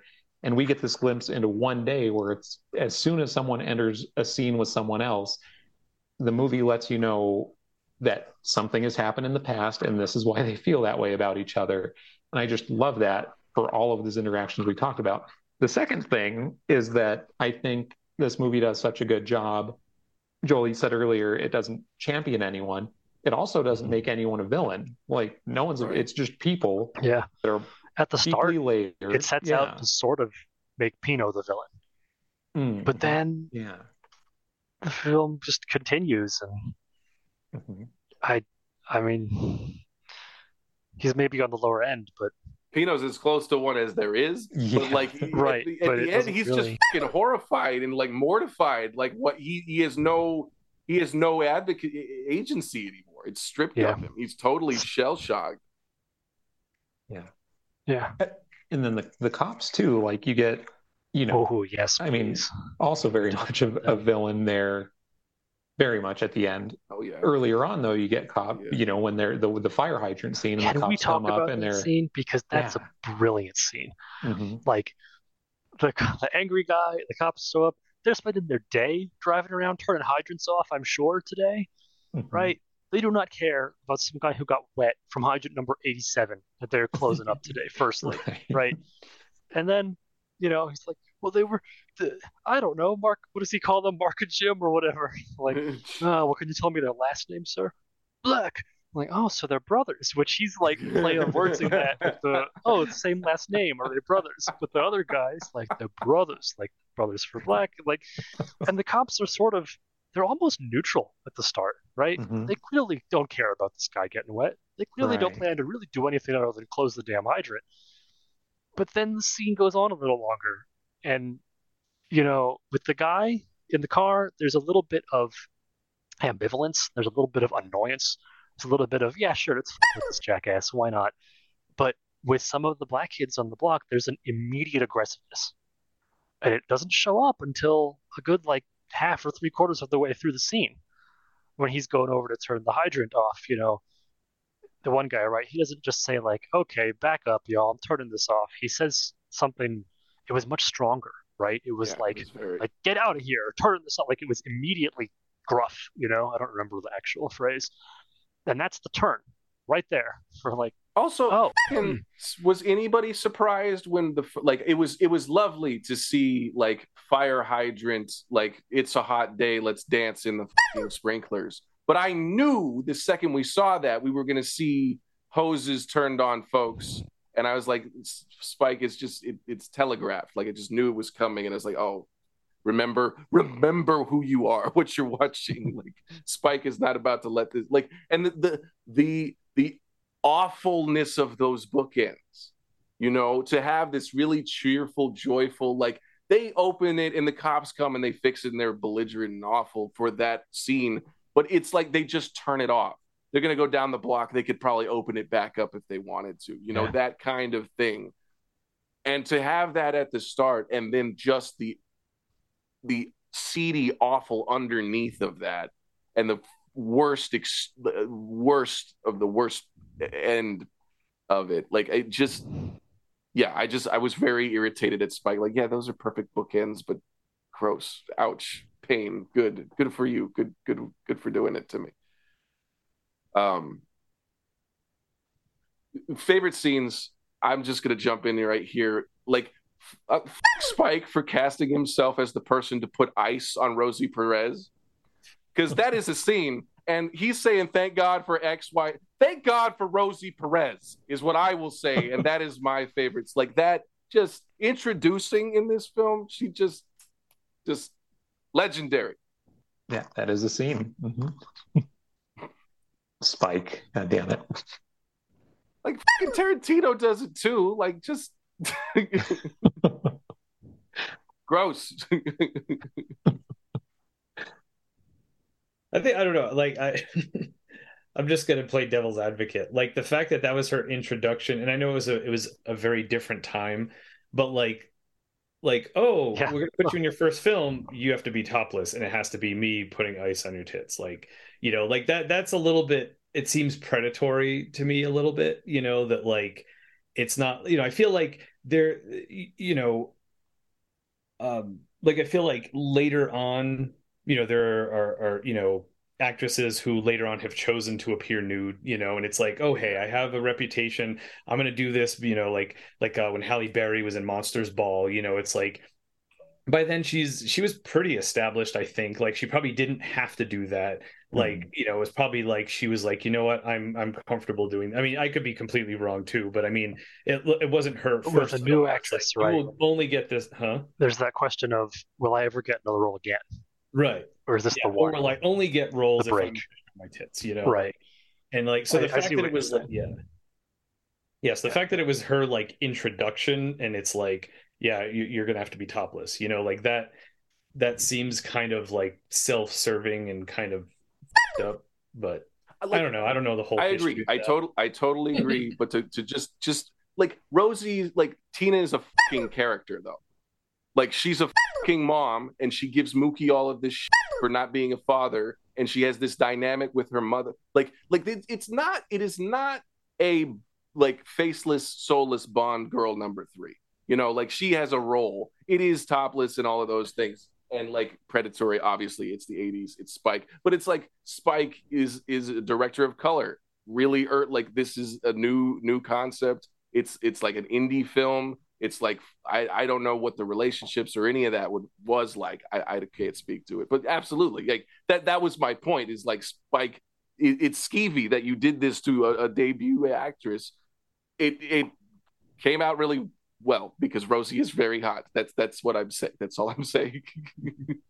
And to, I, so I've heard some interviews about it, um, and she said, you know, she she embraced it. She was excited to be nude, but once it got to her breast, she wasn't as comfortable with that, mostly because of how she was worried about how her family would react. And she said that her dad saw it and basically had a heart attack, and they had to take him to the hospital because he was like, oh "Holy no, shit, my daughter."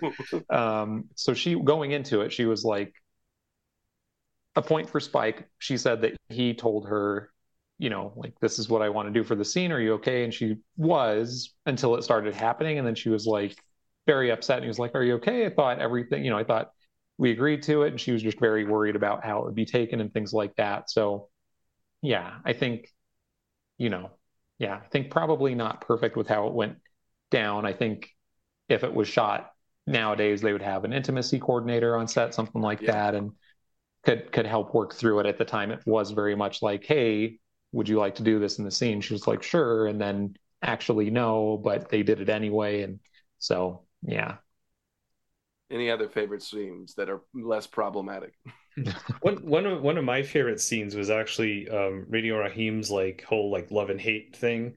Mm. which I sort of found like ironic because like it was one of those things where oh this guy really hasn't spoken yet and then he does and it's so insightful but then it's like well, you're you're kind of living in that hate is winning kind of realm like you're not going around spreading love you're going around like very he's very much fueled kind of in a lot of way by his own ego, you know, represented through the music. He's not being sort of a um, a force for love to me, you know. Um, but I did enjoy the metaphor of like you know the left hand being the the hate right hand and you know, and how he's doing the boxing, which I feel like I don't know a lot about about boxing, but isn't that part of it where like your non-dominant hand is the former hand that you're doing like jabs with? So it does like mm-hmm. a lot of work with your left hand, but they're kind of not as weak. And then when you finally lay in with your right hand, that's where you get the power from. So mm-hmm. that, that he was kind of making that comparison that yeah, there's a lot more of hate, but when love finally does strike, it does win.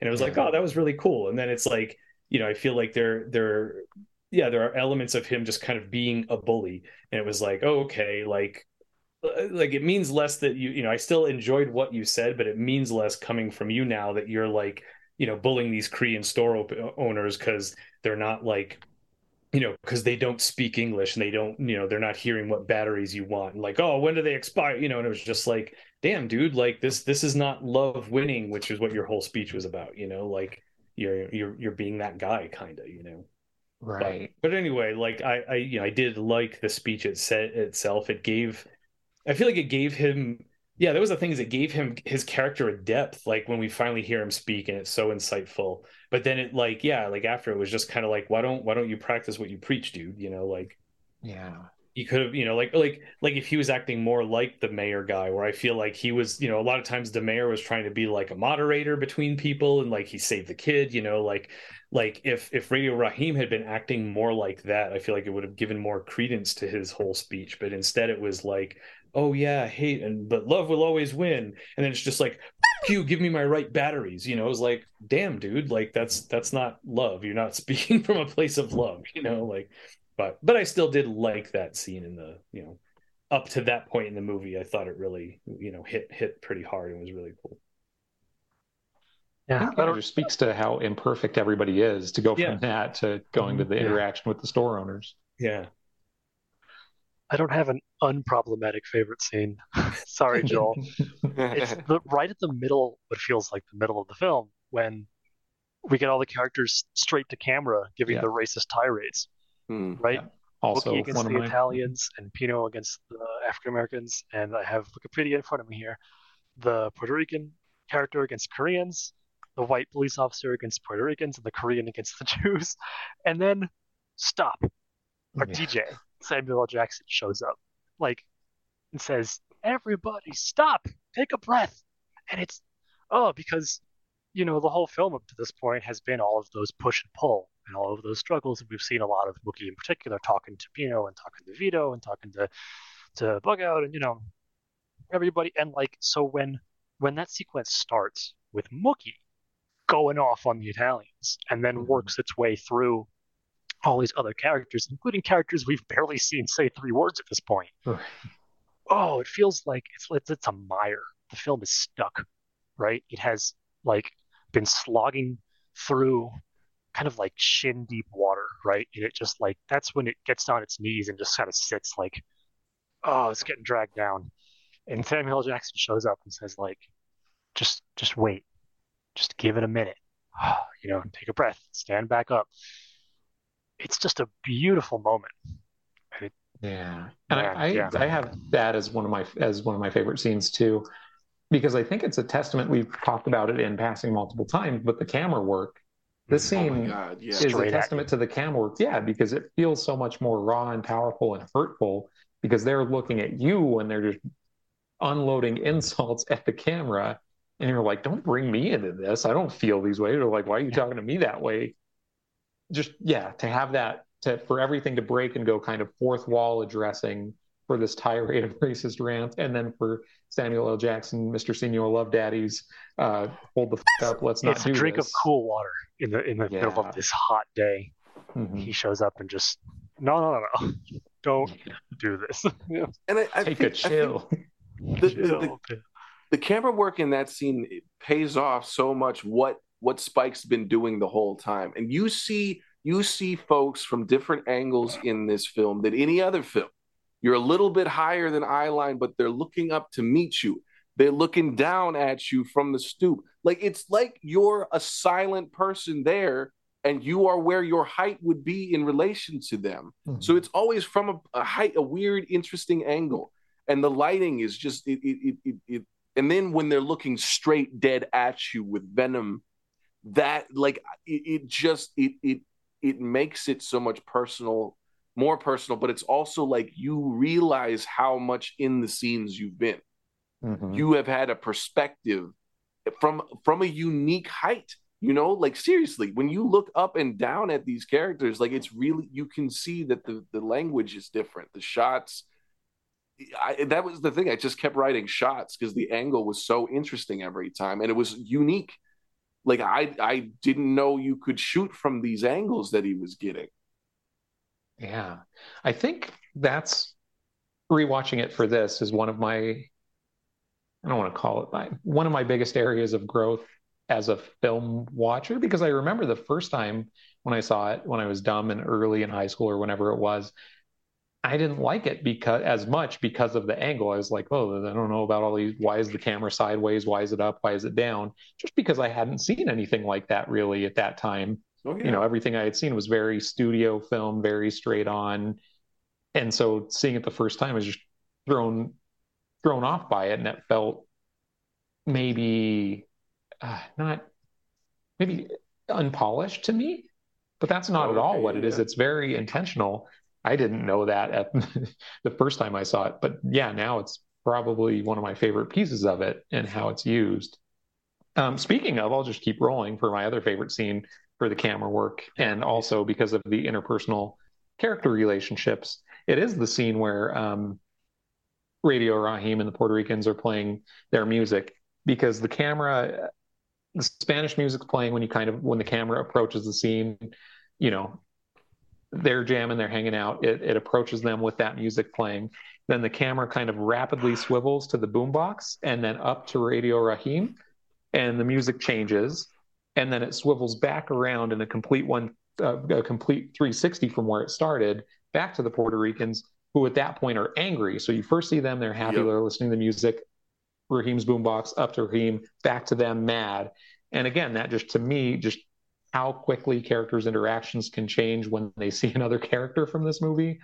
That scene alone summed it all up for me. Well, and it said it was a fucking, it was a shootout. You like yeah. you the music. It might as well have been like like like spaghetti western style because you it, it, it, heralded his arrival. You heard "Fight the Power." You saw the thing it came from, and then mm-hmm. like it also zoomed in where it has that kind of like the blue light like uh, uh, uh, graphic as it was pumping, like kind of in the central console. Dude, I just the ghetto blasters were fucking rad, dude. Like I've always thought those were the coolest things ever. I totally missed it. Like it was not not my era but like I always thought they were so cool. My dad had like a really busted old one that you could totally use for that, and I, I thought it was really cool. Those but so like Raheem had, and he that one yeah. he had he's a tank. He's like, carrying that thing around all day, man. Just as big as muscle. Oh man. yeah. And Bill Nunn looking lean, like lean in this, like big. I mean, took 20 D batteries. That's 20 is a lot of D batteries to be carrying That's around. Five packs. Heavy ass radio. Five blister packs. Radio Raheem keeping Energizer in business solely by himself. God, body by Energizer. Jesus. Put the bad ones in a sack. Like that's what you use against the. Jeez.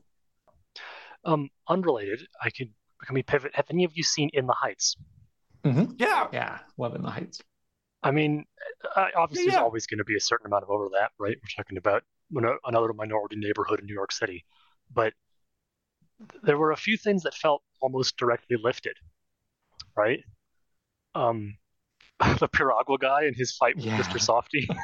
I thought about that too Mr. this Softee time. I was like, oh shit. yeah. Right? Um, I was like, this is a real thing in New York. oh yeah. but um like, you know, but otherwise it it like whiteness almost has no presence in In the Heights. Mm-hmm. Because it's less about these shifting forces and more about what we we not doesn't include me, obviously, we being the, the cast, the neighborhood, this this ecosystem now what is what are the choices that are going to happen now? It's like a generational question, right? Mhm. It's a totally different focus. And then, oh, well, I should have asked. Have you seen the film or the show? Because the stage musical is different from the film. They changed a few things. Mhm. Not super dramatically, but like there's a lot more immigration focus in the film that wasn't as much of a thing in 2005 when the show came around, right? So Mm. there are different different nuances and different topics and different decisions the characters are facing, right? Um, but it's all very like it is really all about these characters and the choices that they are going to make and their uncertainty or the pressure or how they gather the info, right? Which is it's such a weird like it's weird to hold these two things up together, right? Because so much of it of uh, do the right thing has Mookie trying not to make a choice, right? That's kind of his thing. I mean, just yeah. Whereas in the Heights, all of the characters are like, I need to make choices now that are going to set my future path. What are those choices going to be, and how can I tell what the results are going to be? It'd be interesting to see the the do the right thing musical Mm-hmm. because like it just just in terms of like the mode with with like I mean musicals not that they all have to end on the high note but like they try to they try to trend for some kind of catharsis I think at least musically in a way for for resolve resolution in that way. And I think it would be it's interesting to think about like they are very spe- specific and interesting and specifically using the same tools of like creating this ecosystem and this environment for us to experience the city and like these characters within that environment at the, these points.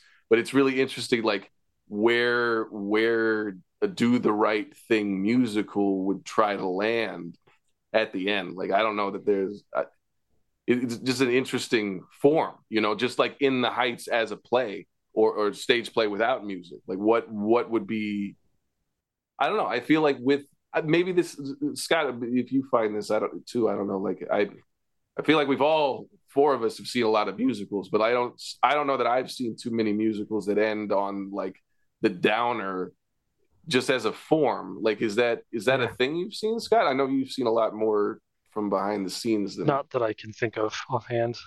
and it's Cats not to has say the like has the happiest ending ever because it means you get to stop suffering. you through get to leave Yeah. I'm sorry, couldn't resist. I couldn't resist. Um, you know, It's a great cast movie. yeah.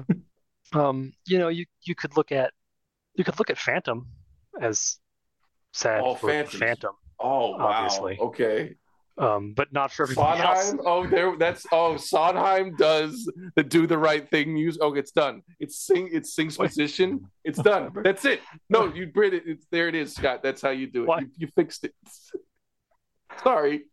Why? What made you think of Sondheim? I oh, no. I know who did. Who did Phantom? It's not Sondheim.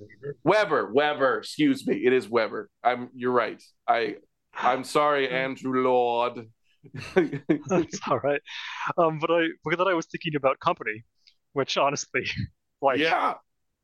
Fair. Yeah. Fair. So yeah, there's your um, there you go. Right. Uh, Yeah, I don't know. I don't have a fan. I guess like even even um, I was gonna say La Les Mis, which is such a, a you know genuinely miserable plot line, right? Ends with that like sixty seconds of oh everything was terrible for the characters you saw here, but don't worry, the future was better. End of end of thing, right? Like what a what a weird just tack that on at the end note. So hmm. yeah, I don't know offhand. Yeah, the, the idea of the like choices versus Producers. non-choice, or like the producer. What? One's in jail, right? I mean, Prisoners of love, blue skies above. Can't keep our hearts in jail. You don't think I know this? You don't, uh, you don't say the producers around Um, me. Scott haven't- Murray. I haven't seen it, but isn't Into the Woods pretty depressing? I don't know. haven't Not once either. years ago. Yeah. I can't remember.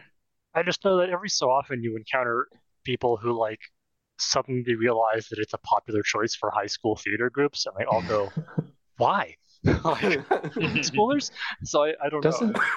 How about Rent? Or does Rent have like a tiny There. uptick after all of the Mm, depressingness? no, no, Yeah. It's still- no it ends sad, upset. right? Nope, Yeah, it's, like a it little bit. starts sad, it, it middle sad, and it ends sad. It's all sad. don't know, I mean, there's the There's- whole like ATM thing that where Mhm. Angel repro or not Angel, but what's his face reprograms it so that anyone can get money Mm, out of it. mhm. It's like, oh look, we did this nice thing in Angel's name. That's cool. And I mean, at least musically, I think I remember it ending upbeat. Like, yeah, like Yeah, like, like you know, a bunch of people yeah. still die, but it's kind of like Yeah. you know, They You died right towards the end, 500, but- 2500, however many Yeah. minutes. That that's a nice uptick wherever you are in the fucking emotional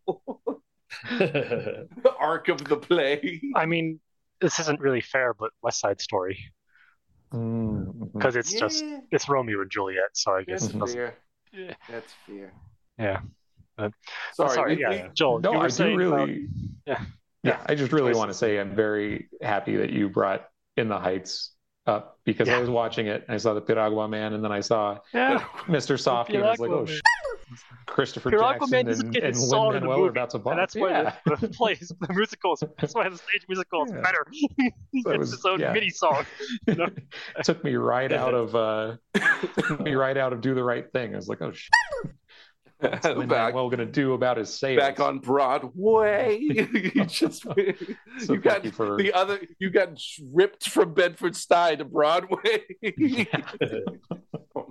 Uh, but yes, sorry, Joel. Please, you were saying about No, Yeah, I like- was like- deviating wildly on this wild deviate. I was just commenting on the fact that we were talking like show tunes in the same breath as Spike, a Spike Lee musical. I would love to see. Can you imagine the song? I did want to ask, and I feel like this is as good of a place to ask it as any, but what did you all think of Mr. Señor Love Daddy's character? Because I'm having a hard time placing, I can't quite, but he kind of reminds me of a Greek chorus because he's kind Yes! of there. Is Yes. that okay? Yeah. Okay. Okay. Absolutely. It felt He's a wrong, yeah, but but the I- thing yeah. he's disconnected from it. yeah, and he like Yeah. chimes in and is, He's especially when you, like, soliloquizing. yeah, yeah. yeah. Uh-huh. Okay. Seriously, like Yeah. it, it, this feels so Shakespearean because of these little pockets of characters, and everybody's heralded. They're they're like like the whole like an atmospheric, but it's also very Greek play wise. Yeah. Like we kind of have oracles, and we have wise man, like who is also a drunk, so nobody believes him.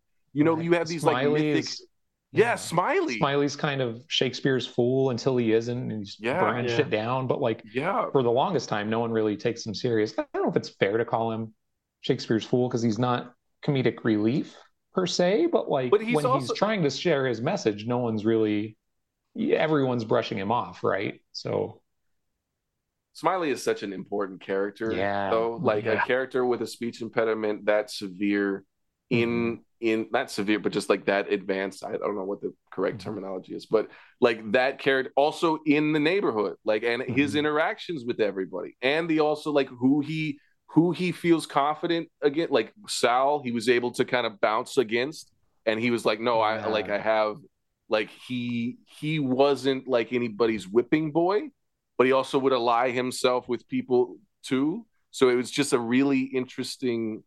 I know he had to be assertive, right? He had to go after people and be like, "Hey, if he was going to make any money, you know, selling that stuff, like he, like I don't know, like it was very, very interesting, specific character, and like the the yeah, w- with Sam Jackson, like I love that character. That that that commentary over the top of it, and and Mhm. it it slowed. It literally like slowed the fucking frame down when he said slow, cool out. And I love like he does the roll call, and it's it's all of the artists just thank you, thank you, th- like that. That was such a great.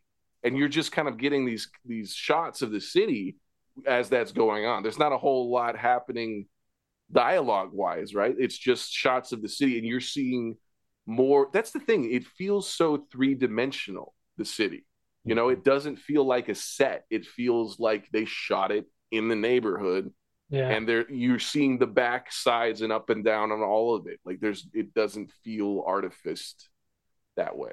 and he, you know, he's an observer for a lot of it and con- com- commenting on it. And then he, there are times where he's interjecting himself when he gets his good ass chicken parm Oh, sandwich yeah. delivered and he's talking about that and he's you know this song goes out to you know Mookie's girl I don't know like he breaks that fourth wall and or not fourth, but he breaks the wall and interacts with the characters too. Um, just as much as he kind of steps back and narrates for us what he's seeing with those characters, which I really liked. What a name too, Mister Señor Love Daddy, just outstanding. like it. What's the Like name great, of the the in in uh um oh Memphis Blues? Is that the name? The Jarmusch? What did we want? Memphis? No what is it? Mystery Train. Mystery Train is in Memphis It like is the, the fucking as the, Memphis the uh, Japanese cups. no no no this, this is this is before your time No, This sorry. the before, Not before Memphis no like the the in who oh he's the hotel attendant in the the the hotel Screaming Jay Hawkins. Screaming Jay Hawkins. Yeah, I was just that. That's where I was like that. That I definitely had that association. Uh, Sorry, you have to scream Screaming Jay Hawkins' name. that's that's just a requirement by law. I have to do it. oh, Man, yeah, what, you- like Giancarlo in in this like didn't recognize him, and also like where has he been? He's been in everything. He's been around Yeah. forever, and he's been in everything. Like he's incredible. he said, he said, okay, you're telling me I can open my own restaurant and put up whatever I want. I'm opening up a chicken restaurant and cooking meth. and then I'm gonna go and deal with Walter White. No, but like he's yeah, such a good actor, and yeah, I, I would is such a different up, role too. Yeah, I would throw up the um, you know, the why aren't there any brothers on the wall scene as another favorite scene because it's it's just a pivotal classic scene. but for like the you movie. said, that can't be the first time he's eaten in there. Yeah, right. Right. He's, Well, the he's first time well he's done brought it. it He up. comes back. He sits there. Right. He looks up at the wall every day and says, "You know what? I put my money here. I'm tired of it. I'm going to say something today. Much money. I'm going to Yeah, much put much, much money here. Yeah, Dude, I like much money. $1.50. That- We're bringing Yeah. that up. yeah. and much money. Can we also talk about how the slice is a buck fifty, but extra cheese is two bucks? Also, So is the that- most is that the extra cheese slices. itself, or the slice with extra cheese is two dollars? I, I good think the question, Sam. I cheese itself is how I took it. Like for adding more cheese to your pre-existing slice, you're paying two dollars more. I Uh. think, but no. But now that we're talking about it, No, I that like seems him. fucking egregious. Yeah, like that's, Egregious. that's what I thought was like you know I know like you're probably right, Sam. dollar There's something about the yeah. phrasing Slice. that was like, like he was How much demanding for a two more wing? dollars, right? On top of See, what he already got. We One we need to rib. compare the economy. How much money could we spend for the wing place versus Sal? where where is your money going to take you further? One rib. I do I do like too the scene where um when he's kind of ranting and he runs into um uh uh uh, uh Mookie's sister Mm. and she's like, "Oh, I wish you could find a more productive way to direct your energy." Yeah. I really like that because I feel like Yeah, it's that I feel like that's also timeless because especially now with social media, there are just so many people like complaining about a bunch of stuff, and it's like that's great that you're riled up, but what are you doing besides posting on Facebook? And not that I have the answer, but I'm just saying like yelling at a bunch of people on Facebook isn't gonna fix stuff, you know, like Mhm. like running around being like why doesn't this one little pizza shop have any black people on? You know it's like that's that's not going to end racism. And not that you know any other one thing would end racism but like you know and it's it was funny too because i saw that whole thing as like oh it's kind of like a metaphor for like with hollywood you know like like we need representation stuff like that you know which is like yeah like if you're talking about all of hollywood and all of media like yes there need to be you know black faces that people can see. But this is like this one little pizza shop run by these three guys like like is that really what's gonna gonna sort of change the world and change you know like and and i just like that she was kind of like you know uh, I, I was kind of hoping he was going to be able to listen to her because she wasn't being like confrontational with him about it you know and maybe discounting you know the core of his issue. But it was also just like like you're you're going through the whole day it's hot as f- you're riled up about the pictures on a wall in in what must be your favorite pizza place. Like so sure like like you- you've all said he's been there before. Like why now? Why is all of a sudden he right. riled Sal up says to him, right, "You gonna pay for that today, or uh, put you know, a tab, right, or whatever, a layaway, or whatever, Yeah. right? Like this is a frequent thing with him. He's been here a lot. you And know really so it's like nail on the head, Tim. Sorry, Yeah. please. yeah just like and i like how she just kind of pointing out to him like like like not to say that you shouldn't trying to you shouldn't be trying to change injustices in the world but like there are way probably way bigger injustices you can kind of go after than just like you know the, the pictures on a wall in the you know in this this restaurant and yeah, i'm also assuming wondering too like probably no one else has had an issue with that you know like plenty of other people eat there like he said these kids grew up on my pizza it's like mm-hmm. if you're going to an italian restaurant it's like yeah like that's you know i, I why would you expect it? Yeah, like you know, it's it's it's the ambiance, whatever. You know, like you don't you don't go to Olive Garden and be like, why isn't there any Asian art on the walls? You know, like it's it's an Italian restaurant, like you know, Italian so like, adjacent restaurant. Yeah, yeah, yeah. Italian restaurant. Why doesn't this PF Chang's have a Van Gogh on the wall? Right. so Zero like stars. Yeah but but yeah so i just i just like that like there was some there was some voice in the film because because i feel like this happens sometimes in films like this when you get so many perspectives and you're you're wondering like am, am i supposed to be rooting with this guy? Because according to facebook yeah maybe this guy is right. Maybe this is what we should be angry about and be paying attention to. And then her to be like like that's great man but like are there other you know is this is this the hill you want to die on? Is this the the fight you want to start? You know there could be something else that might you know you have all this energy and that's great but like maybe you could devote it to something that actually would help people and make things better instead of just being angry about something and trying to get other people angry and get something to happen that isn't really going to change much of anything you know like so so it was nice to be like okay like i can you know because i also feel like with stuff like this when there are you know characters like every time if, if, you know if there's a black character who's doing something that you're kind of questioning is it like oh am i just being racist because i think what he's doing isn't the best idea? Uh, I, I, guess i just have to sit back and be like this this is okay what he's doing. So to have another character in there be like this, it's not bad but it, it could be better you know like you could make another choice. I was like oh okay. So it's not just okay like like yeah like he could be directing his time and energy a little bit better. That that wasn't just me being racist. You know, someone else thinks that. Okay, got it. You know, that, that's uh, the film is doing. It does such a good job of that, right? Yeah. Everything has a counterpoint, or everything has a. Where could this go more? more extreme in quotations or more measured like it, it there's all it, it, shows all of the options i think that's the thing about it is like yeah. it shows all of these avenues that it could go and it's interesting scott with like the the i don't like I don't want to ruin In the Heights for Tim. That's fine. But like choices versus non-choices, like what ends up happening, what Usnavi ends up choosing at the end is interesting in the context of like the the the inability of choice and like the inevitability of what happens at the end of do the right thing. Like yeah. there there there there is all of this anticipation and hope around choice, but what ends up happening is is is non-choice or the cho the choice is to, to stay and that's that's interesting too. See, I don't because... know. I I would sort of argue that it comes down to there's a. I'll if you'll forgive me, I'll quote Harry Potter here for a moment. But the choice between being dragged into the arena or walking in, standing high, right?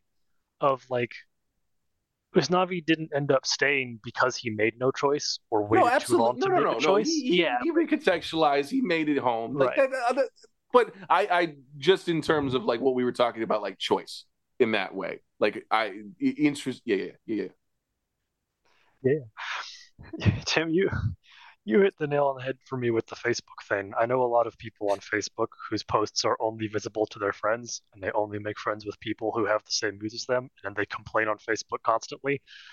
But like, it's always very basic stuff. Like, hey, here's a, a news incident. Like, you know, you all need to wake up and like realize that there's, you know, police violence against minorities in the country. And I'm always looking at the list of people who could see the post, and I'm just like, but half the people who could see this have experienced this themselves more than you have, and the other half, like, we're talking to you about it last week. What do you, what? like, who are you telling?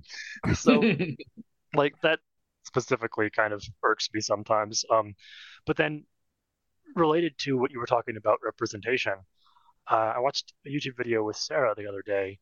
Um, this channel, I don't, I don't have any idea who this channel is, or if Sarah just sort of found them and they got recommended. But they do these like uh, one odd man out type situations where they put a bunch of people in a room blindfolded, and um, they have them talk to each other for like three rounds of 10 minutes and then vote on who they think is not, you know, like one virgin and a bunch of non-virgins or like a bunch of people who are, you know, very overweight and one skinny guy or whatever. The video we watched was a bunch of black people and one white guy. Um, and it's super it's it's not like contentious right? It's very friendly. Everyone's sort of getting to know each other and then drawing things. And they cut away to after the fact interviews with the individuals about like okay what made you think that? Why were you motivating there? Like and like at one point um in this video the white guy was actually adopted by a black family when he was an infant seven weeks old i think seven days old really real you know so all he ever knew was South Central black community, right? As the one white kid, but otherwise he was essentially just raised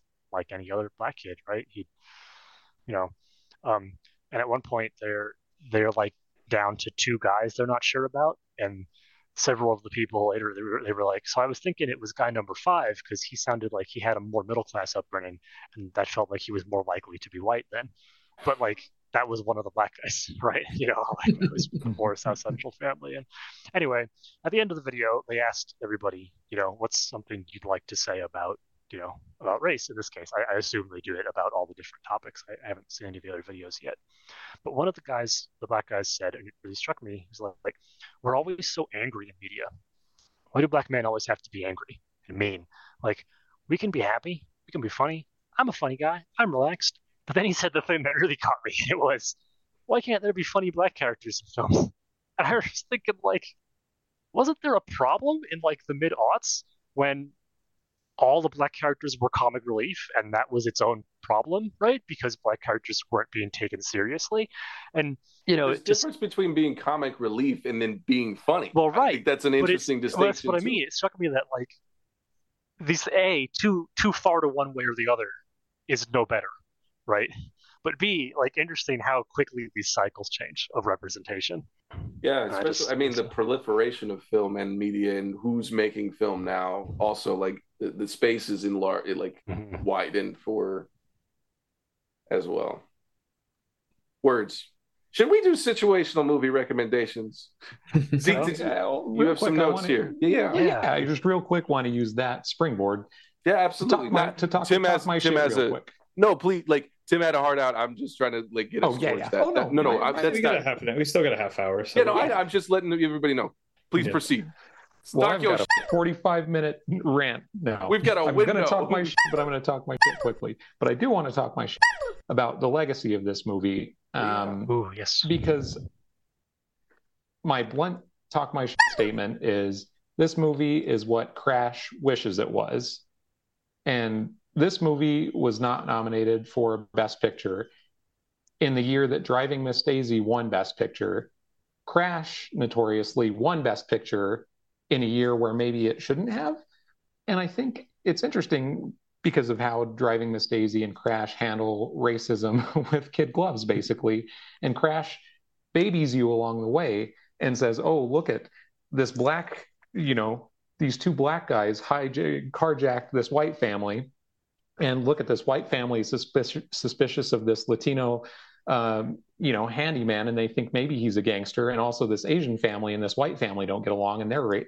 And like every step of the way, it's like, oh, look at racism got you there. He's not really a, a, a gangster. He's just a Mexican guy.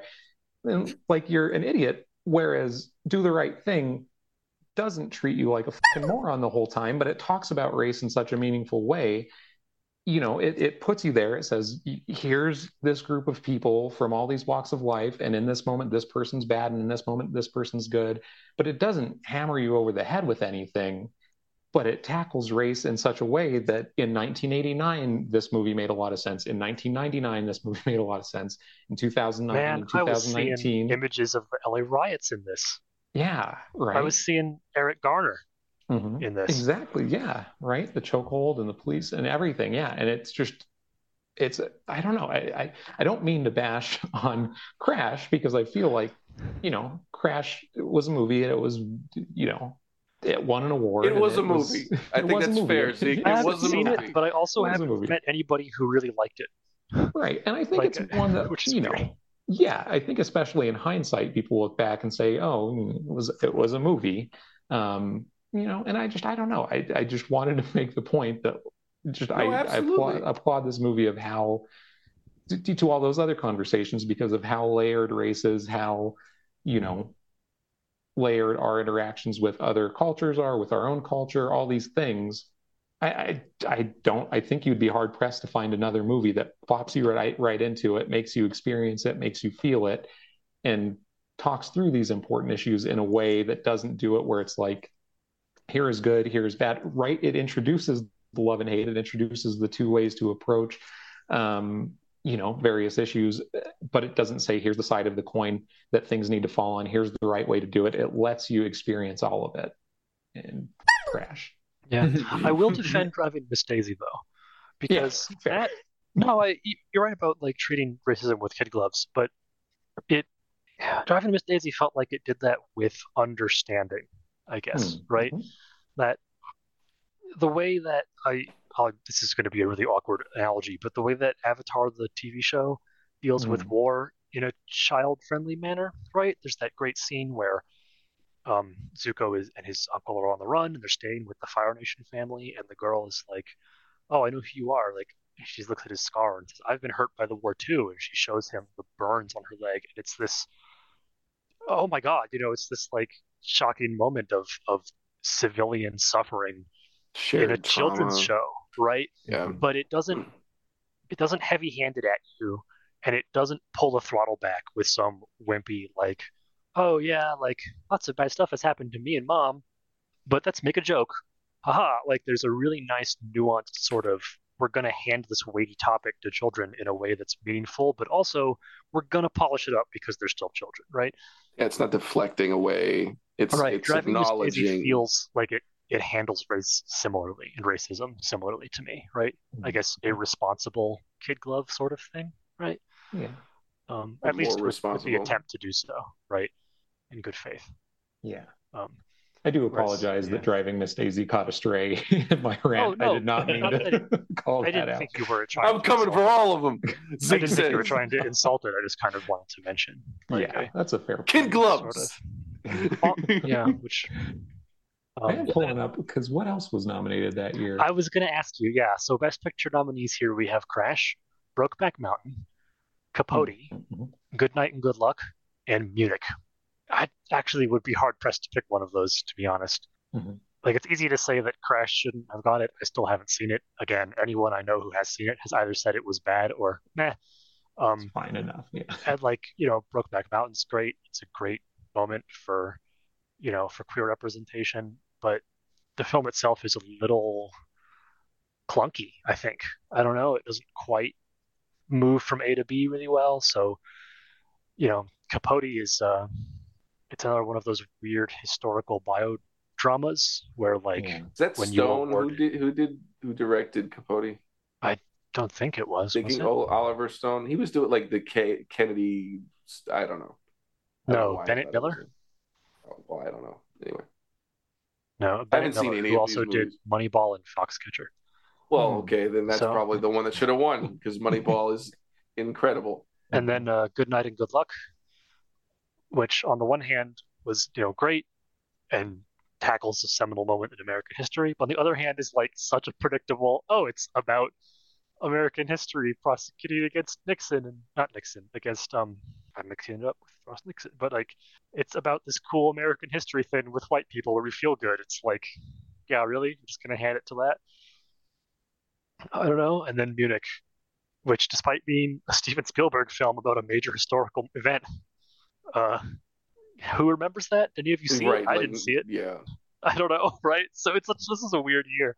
I was talking to Joel about this once about when you look back at um, Best Picture winners and at nominees.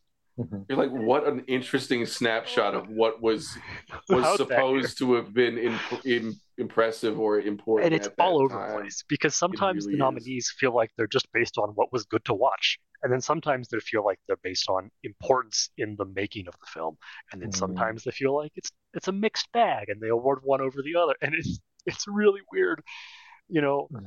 what they do and don't award each year, right? Why? and I was curious about the 1990 ones, and so Driving Miss Daisy won okay. over uh, Dead Poet Society hmm. Born on the Fourth of July, Field of Dreams, and My Left Foot.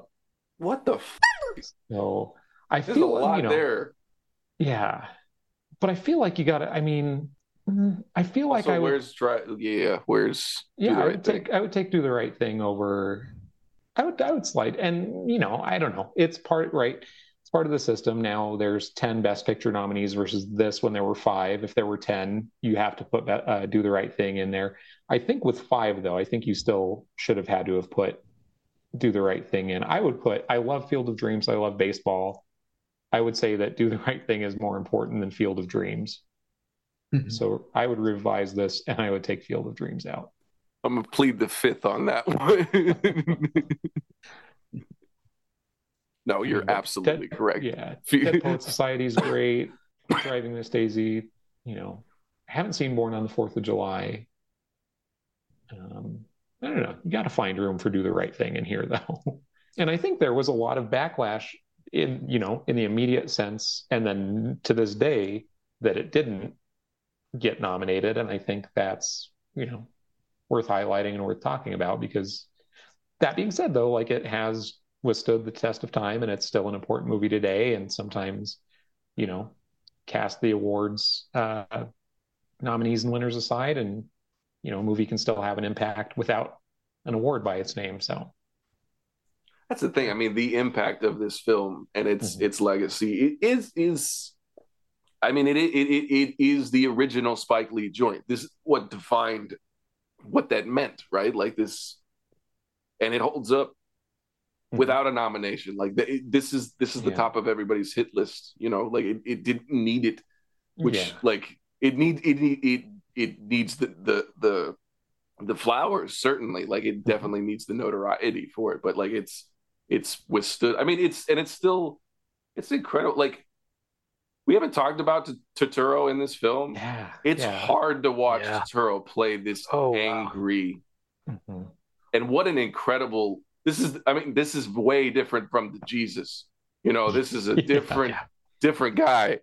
And it, it, just it's a venom.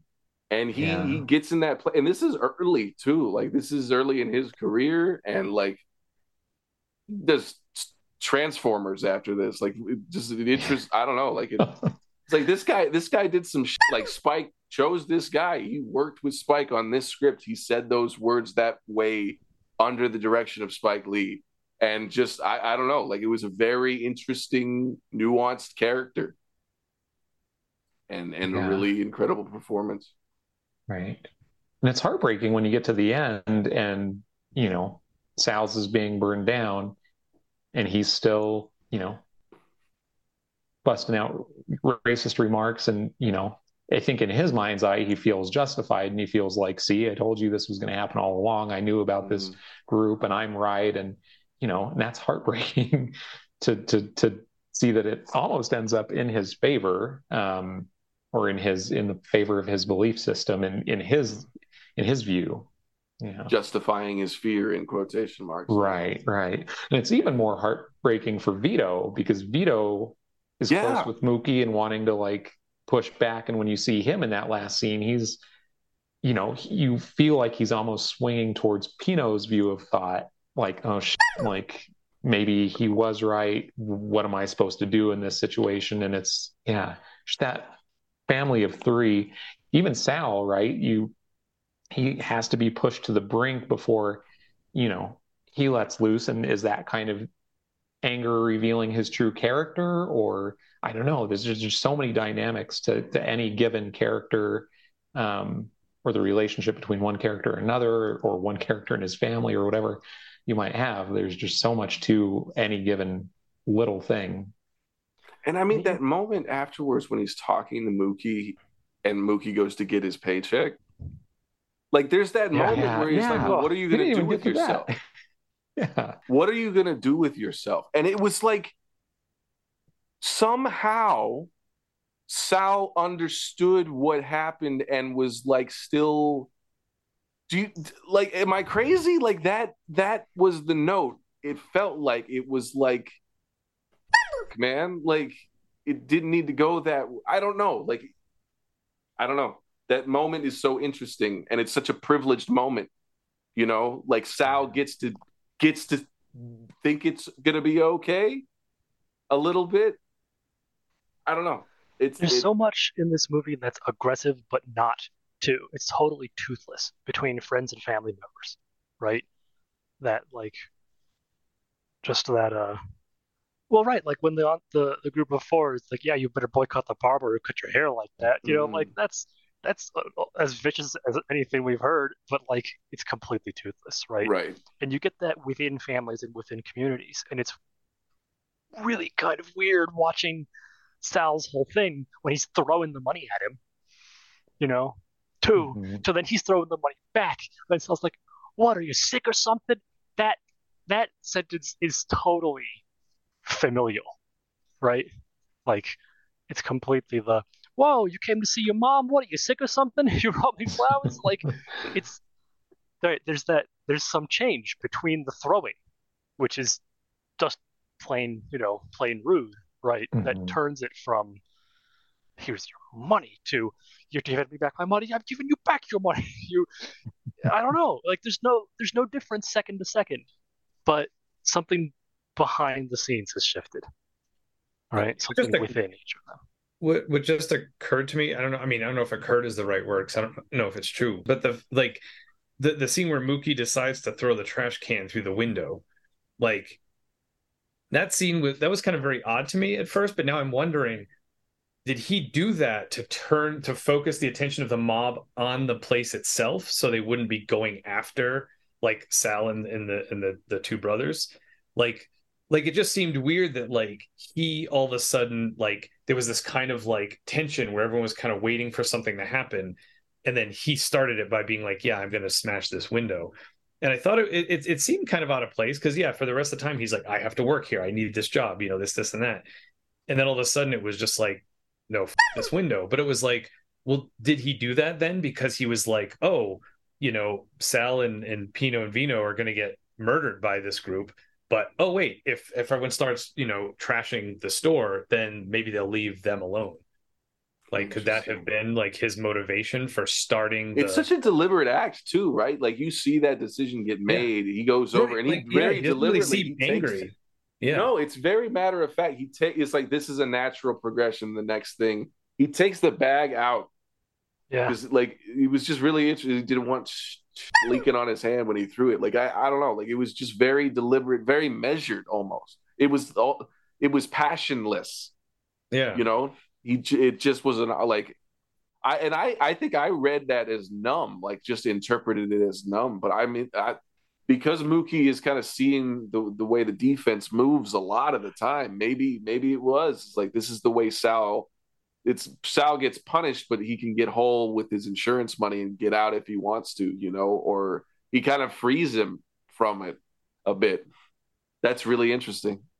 because because that was another thing I noticed with with the whole like the beginning of that incident, right? Is that it starts with um you know, it starts with the music, sort of just the the the noise, which in and of itself is not um I mean, you know, I mean the the, the song itself is kind of energetic. I won't even say aggressive because it's like yes, fight the power, but it's like you know this this uh, more like a liberation song. But it starts with like the music, which which Sal wants turned down, and then it's it then it go turns to shouting. Then it turns to okay, the N word gets thrown in there. Then it when the when it escalates from there, it's it's violence against an inanimate object, which then turns to violence against a human and then that's sort of when things really hit that sort of like oh shit, like when when radio's like choking him out like i you know it's like so i thought it was really interesting that that it really you really see every kind of level along the way. It wasn't sort of like you know hey turn your music down and then he hits radio in the head with the baseball bat right? It was kind of like there was there was a a step by step escalation um and then like it goes from being in the store to out of the store and then that's when it involves the entire neighborhood right? Or like I, i'm sorry before that you know at first the four people at the booth they weren't involved in it until he says the n word and that's what pulls them into it and then they're part of the fight too Well, no, they were on his side. They were on Sal's side until that point. Right. Like they yeah. were backing him up until he said it, Yeah. and then he's like, "Oh, we're," th-, and then it's shipped. Hmm. The other thing is like Sal was closed and opened up for this. Shit.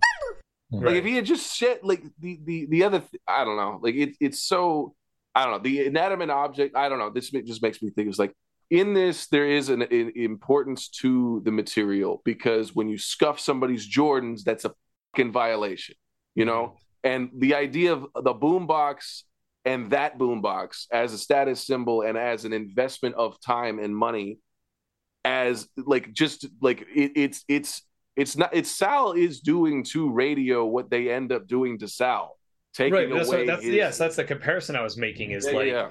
It could be either violence against an inanimate object, the store, or it could be violence Right. against the person where yes, yes, you know yes, they're yes. gonna kick the shit out of the you know these three guys or Right. they could kick the shit out of the store and like that that sort of tipping that scale and and being being more of a um you know what the police did to radio aside more of an even sort of reciprocity like oh you fucked up his radio we fuck up your store you know? And it's like okay that end of it you know whereas you know like the again like the like like elevating to that level of of physical violence kind of brought it to a um a different level but um yeah and and so anyway so like you know that yeah I'm, I'm just kind of thinking through those those those aspects of it and yeah if that if that was his motivation to be like well wait this this went beyond sort of a sort of territorial you know this is my store this is my radio. It became it, it turned into people against people. And then you know okay how do we pull it back from that? Like okay let's bring it back to more about the store because this is what you were angry at at first. And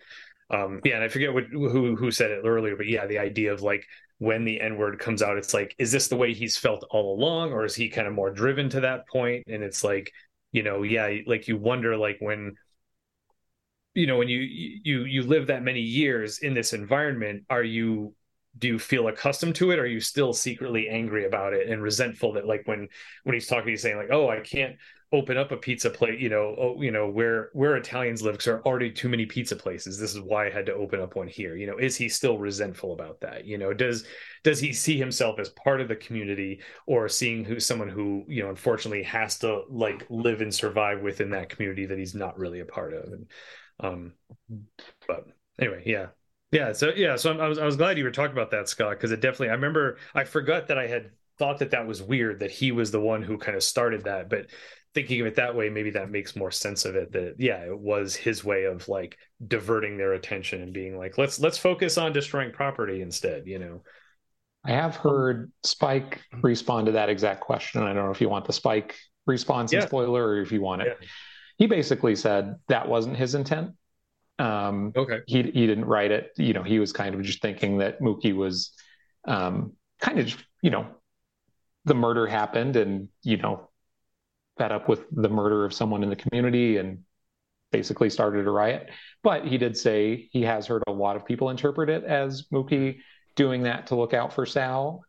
And he said that's kind of the beauty of it is that it is a little open. So yeah that was actually another point too is i i i feel like at at some point in the fight after uh radio dies like they start blaming sal for the police killing him and i think someone yells sal wasn't the one who called the police like you know because they think they were mm-hmm. blaming him like oh you brought the police into this. You know what the police do to us. And they were like directing all that at sal when it you know he wasn't the one who killed radio. He didn't call the police. And it was you know and i think i remember i remember that like someone shouting that at one point and being like okay so again this is another layer to the whole chaos of the situation of like okay we've got to direct this anger. And then yeah you're right like radio shouldn't have been murdered. But like you know that wasn't sal's fault you know? So like don't just take it out on sal and like you know and i think by that point too the police had left. So it was like oh they even if they wanted to take it out on the police they couldn't you know? And it was just like becoming this big like you know this this cauldron and and so it was kind of interesting that like you know you know again like the whole idea of spike kind of throwing in all perspectives you know it's like someone in there was thinking and saying like yeah don't don't murder sal because the police murdered radio you know like and, and just kind of like throwing that in there but by that point like nobody was listening to anything and it was like yeah it was just the chaos was building but Um, so I also of note, sorry, just like to pivot back to the Oscars here. Glory, same year. Oh, shit. Speaking of, yeah. So And didn't Wait, yeah, didn't Denzel beat Danny Aiello for Best Actor in that? Uh, Daniel Day Lewis, Best Actor, Daniel Day-Lewis. Okay. and then Morgan Freeman driving Miss Daisy. Nope, no, no glory nomination for Best Actor. Oh, Uh, it, supporting actor, he won though. Yes, Denzel Washington Denzel won won. Best Oh, okay. actor. For okay. Glory. Sorry, and then scrolling- Danny Aiello was down. up. Yeah, Danny That's Aiello right. was supporting as well, right? For nomination. Yes. Yeah. Yep. And I know. So, Yeah. so That's There you go. I think that brings us on to Joel's favorite segment. And we'll put it right here. It is it is time for another situational movie recommendation. So, um, it, it- to, to keep the, the mood a little lighter than the end of this film, because um, this this focuses on a pizza place. I thought it would be fun to talk about movie or TV show pizza places that we would like to try in reality. I want it. Can I just slam in immediately? Yep, Go for it. Goofy movie. Goofy movie. That is the cheesiest pizza I have ever seen in my life. When P, when PJ picks it up, and the the slice when they're in the hotel room Yep, with the water beds, and he picks up the slice. Yep. Yeah, Goofy movie pizza. absolutely. Easy, hands down. I'm done. Good night. yes, it's a leaning tower of cheese. Uh, yes, ab- absolutely. I have absolutely no frame of reference for this answer. no, no idea. Nowhere to start. Pizza Planet, also in Toy Story, number two. Do we see the pizza at any point, or is it just? It doesn't matter. You don't have to see it. It's a pizza. pl- It's a fictional pizza place. the Would you like to try it, Scott? I, I don't have to see the pizza to know there's pizza there. It's called Pizza Planet. I've got number three as well. I just am well versed in pizza in movies. yeah. Number three is in Back to the Future 2 when they cook the dehydrated pizza. Let's Yes! how- Yes, that is also pizza that I'd it's like to cook. That's, Mhm. So I, I've got my three, and I'm just gonna. Pizza Hut. Then That's I mean, like it's not. another tech You know, we it's not, right? It's the future, Scott. I have to believe it. It's better. cool. I'm gonna kick back and stop naming pizzas now. I want it. Uh, uh, oh, sh- there's the pizza place where uh, TV show. Obviously, where look, we're gonna bridge these gaps. Scott's gonna Scott's gonna ask for a definition later. Does calzones count or whatever? No, I'm saying calzones nothing. now. I The got nothing. calzone shop that George Costanza takes bo- his boss calzones from. I want to try pizza from that place. I know there's pizza there too, Scott. I mean, you're right. I, and that makes calzones look good. You gotta gotta be honest. You need. Hey, hey. Do you not like calzones? Are we gonna have a Ben Wyatt discussion right no, now? No, they're good, but a lot of places they're an afterthought. They don't do them well. That is you know? fair. That okay? Yes, I I love you again, Scott. no, there's like um, shit, I'm trying to think. Oh, uh, Revenge of the Killer Tomatoes. There is a a pizza joint where um a very young uh, uh um oh what's his name? He played Batman in Ocean, uh, Danny Ocean. Why can't I remember his name? George Clooney. Clooney, thank you. It's a very young Clooney who's in this pizza shop. Uh, I would like to try things from there, even though that movie is bonkers. I love that movie. Um, in the Arthur TV show, there was a uh, theme park called Pizza Land that Ooh, Buster Baxter won. He won a a uh, admission to because he showed up and he folded the pizza in thrice and ate it in one big bite. It's the best thing I've ever seen in my life. I've never wanted to be somebody more. I've always endeavored to do so. I've never quite done it, but I've gotten real close. That pizza he had, and also Pizza World Pizza, because it was like paved, like the road was paved with pizza. I mean, Yeah. maybe uh, the Home Alone pizza is always really Yes! satisfying. Ooh, yeah. Not even the pizza so much as just getting to have your own pizza finally. Yeah, right? You get absolutely. to call, you get to get it, you get to have it, you get to eat it in peace. It's just like Yeah, it's the cathartic pizza eating experience. it's good pizza. I found an image of your Goofy movie pizza here, Yeah, just so for cheesy, so like good. for reference. Yeah. Yeah, you're in a mermaid themed waterbed hotel and you need a pizza. Sounds amazing. That's what's yeah. Oh. I think for me, and and this is gonna this is gonna seem weird, but like it's the uh, Teenage Mutant Ninja Turtle movie. Yeah, The original Yeah. I was thinking about Which, that. which, like, it's Domino's Pizza, right? But it doesn't look anything the way Domino's Pizza actually looks. So it's like I want to live in the world where Domino's Pizza looks like that. That's the that's the pizza, especially like as a kid, because like pizza was my favorite food. I love the Ninja Turtles. I actually started like putting weird shit on all my pizzas at that age because I was like, I want to be a Ninja Turtle. So I like, I think I did like a um, peanut butter and jelly pizza at one point. I did like a um, uh, uh, uh, I want to say I put like mashed potato, like I try to do a Thanksgiving, you know, like you can get the sandwich, like turkey, mashed potatoes, and cranberry sauce on a pizza, you know, that type of Sign thing. me up. That sounds Yeah. great. So I mean, that's the thing is like, I mean, like the, the I feel like the bread sauce and cheese don't tend to have like really strong flavors, so you can get away with putting weird stuff on it as long as the weird stuff you're putting on it kind of matches, you know.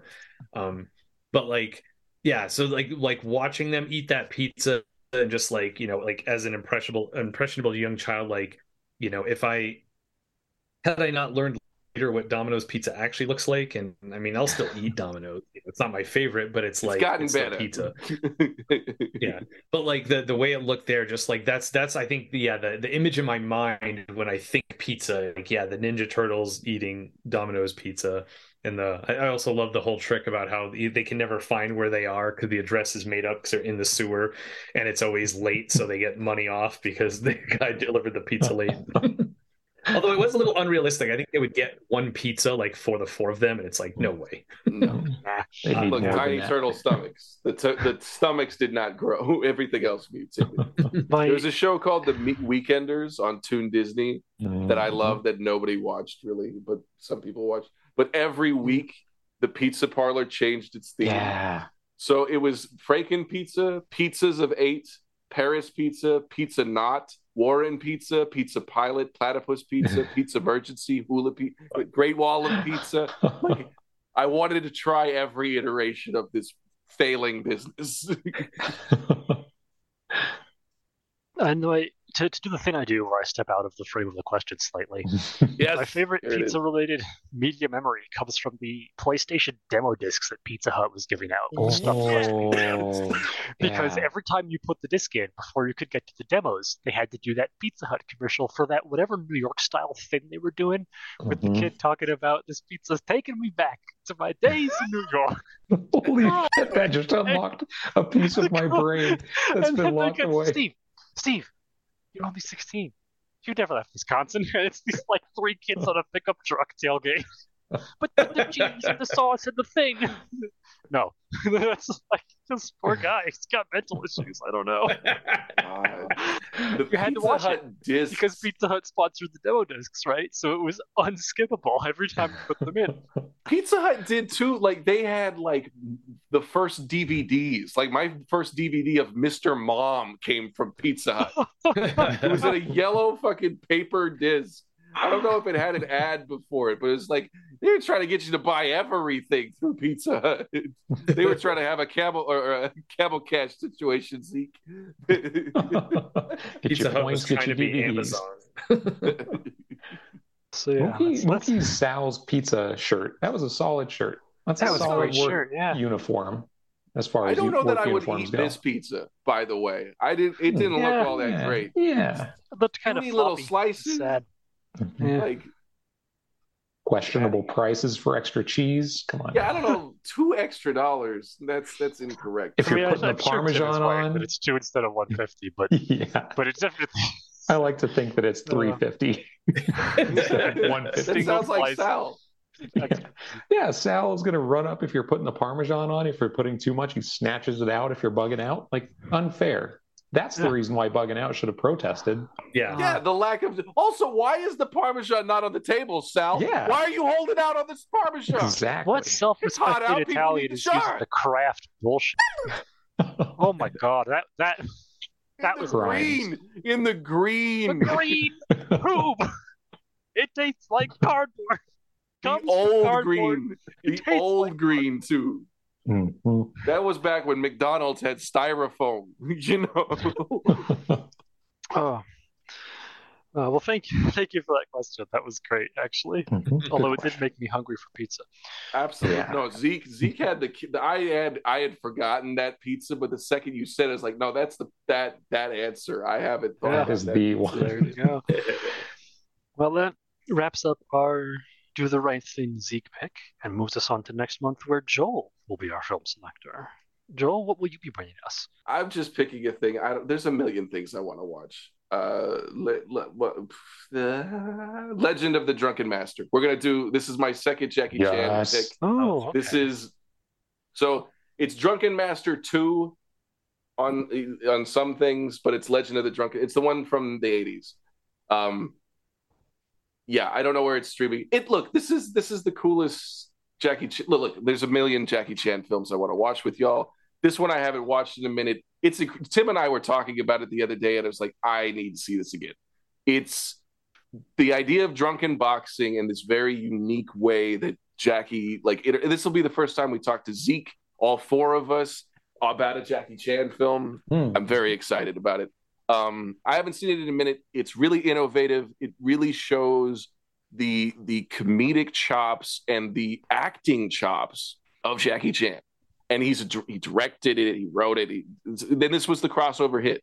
Like there's Rumble in the Bronx and then Legend of the Drunken Master. These were the ones that came over big and and started the box top this phenomenon of its crossover potential. And Drunken Master is just it, it's it's so it's so perfectly Jackie Chan. It's very funny. It's situational. He's acting and playing different levels of drunk, and it, it and kicking the shit out of guys. It's so good. I'm so excited to watch it with you guys.